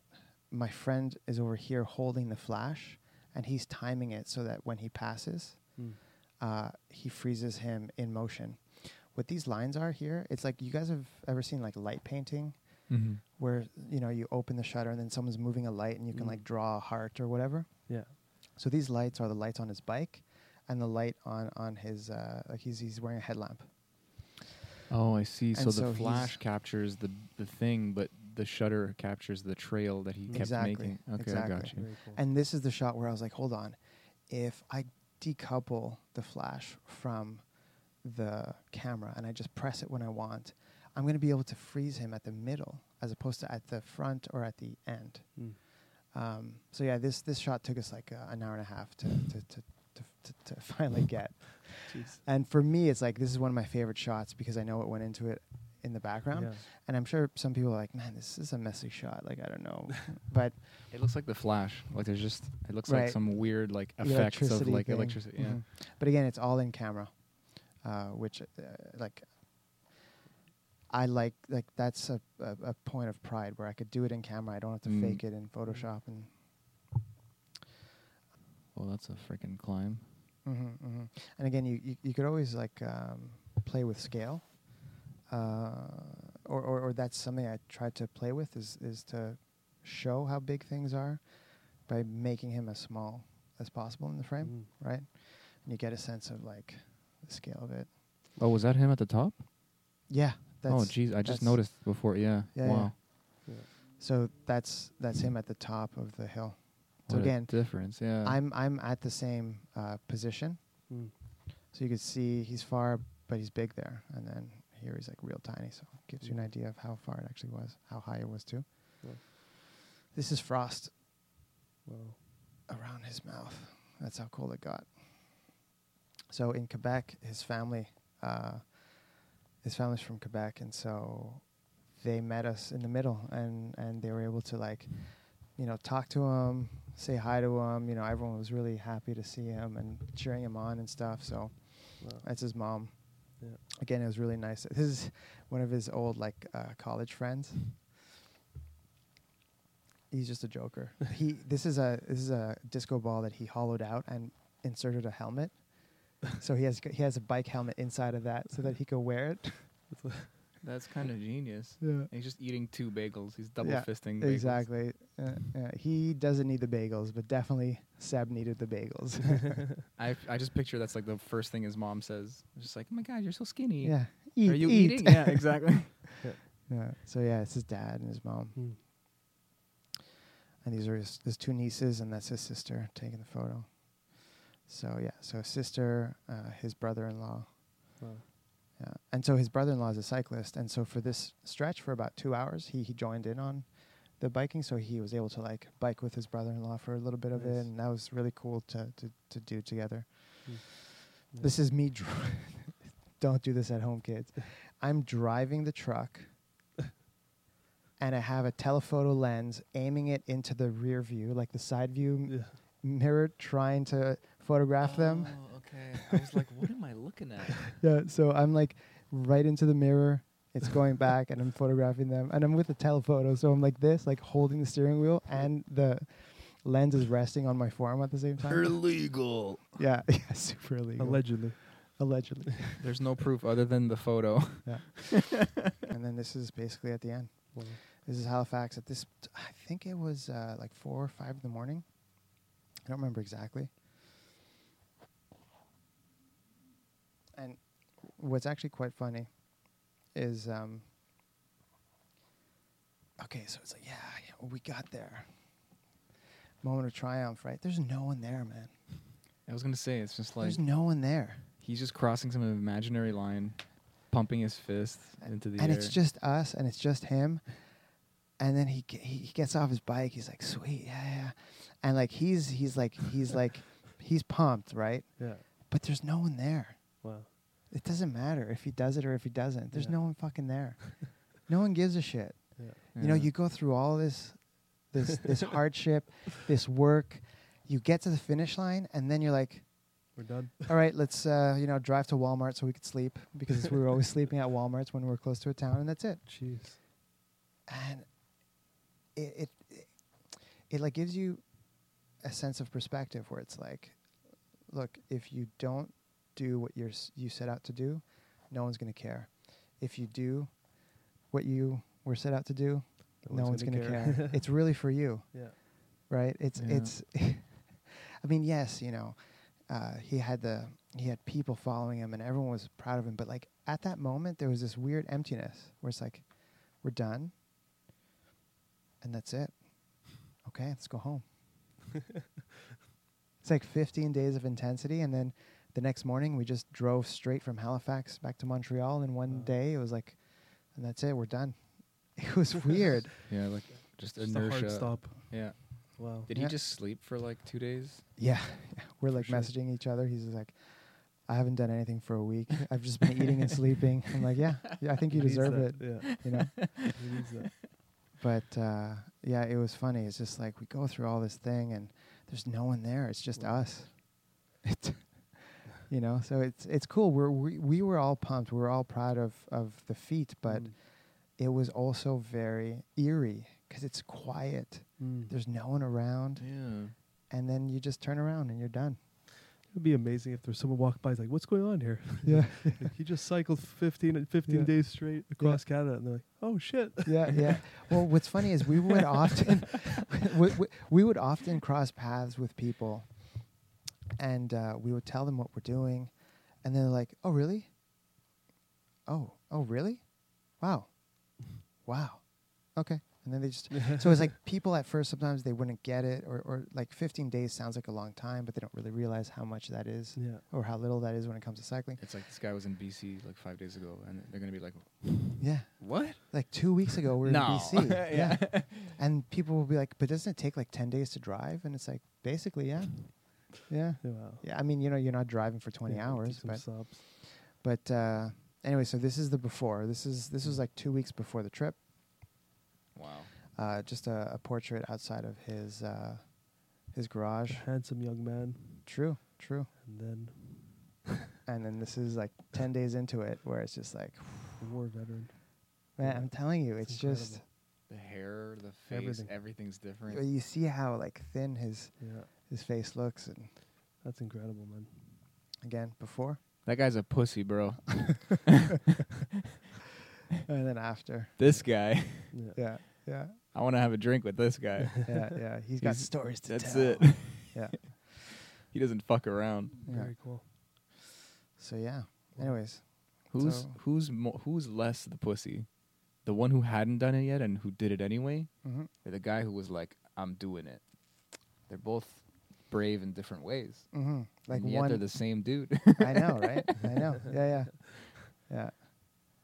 Anyway, so Very cool. that's it, man. You you must have uh, in that moment at the end been like I mean I know like your your goal is to document but then to f- to really see that if you weren't documenting it it would come and go that much faster you know Mhm. like like it's just this kind of meme culture Mhm. where even the people you're talking to you're like hey this guy did this and is doing this and they just kind of huh put it in a box and keep walking like go about Mhm. their day Mhm, mhm. so it's like you must have had this moment where like, this is why I'm here. I'm the story guy. I'm the Mm. photos guy. Literally, Sure. I'm documenting this. Yeah, yeah, yeah. I mean, I, I, I didn't, I, I didn't necessarily have that kind of a feeling, but, but I did get the sense of like, yeah, we're we're always bombarded by a lot of, um, a lot of content, a lot of stories, a lot of memes, right? And um, sometimes we don't really appreciate or realize the amount of effort that that is put into certain things. And this was an instance where it's kind of the reverse, where you see a lot of effort th- for a long time, and then it's just done, and it still doesn't really matter.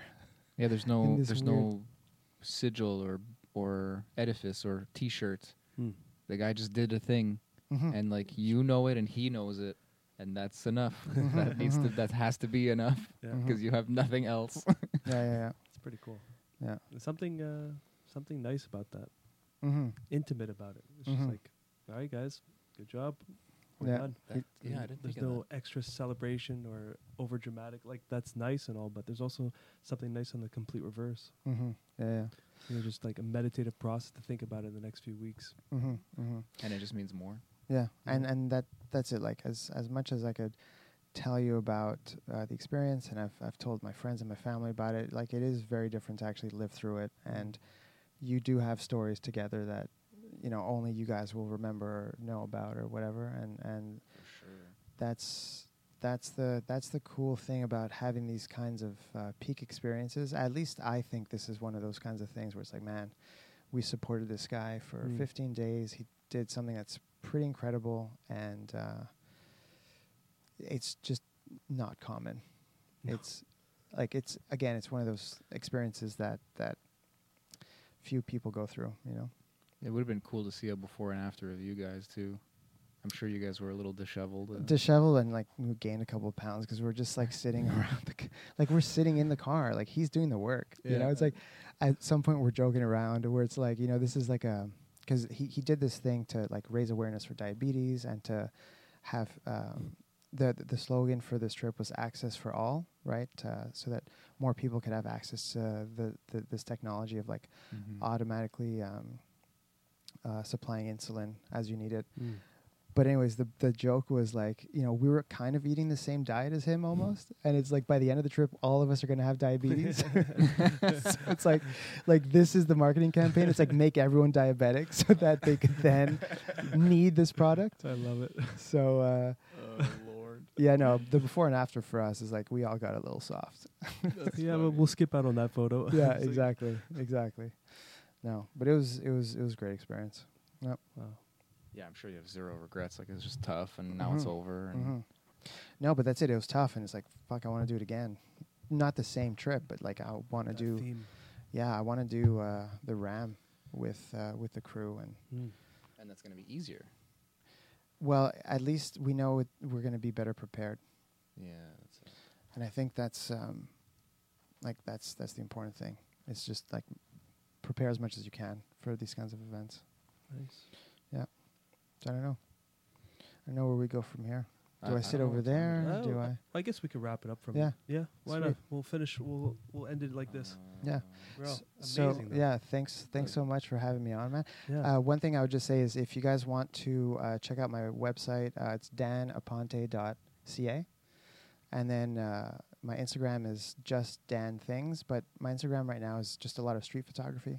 Mm. I do a lot of street photography. Um, but yeah, just uh, take a look. And then um, uh, Sebastien uh, is uh, Seb Inspires. You could look him up on both Facebook and Instagram, and uh, he he does like speaking events for uh, for companies, for schools, and things like that. So if anyone's ever interested, you could uh, link up with him and, and have him come speak at at an event.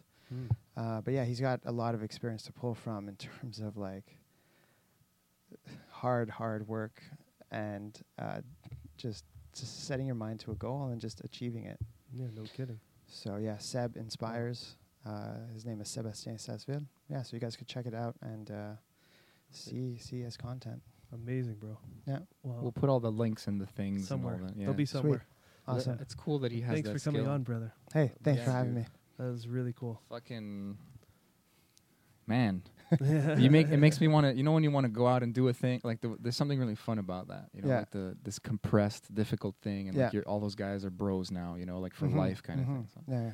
Fuck. Yeah, We'll see if we can maybe get him on sometime, Seb.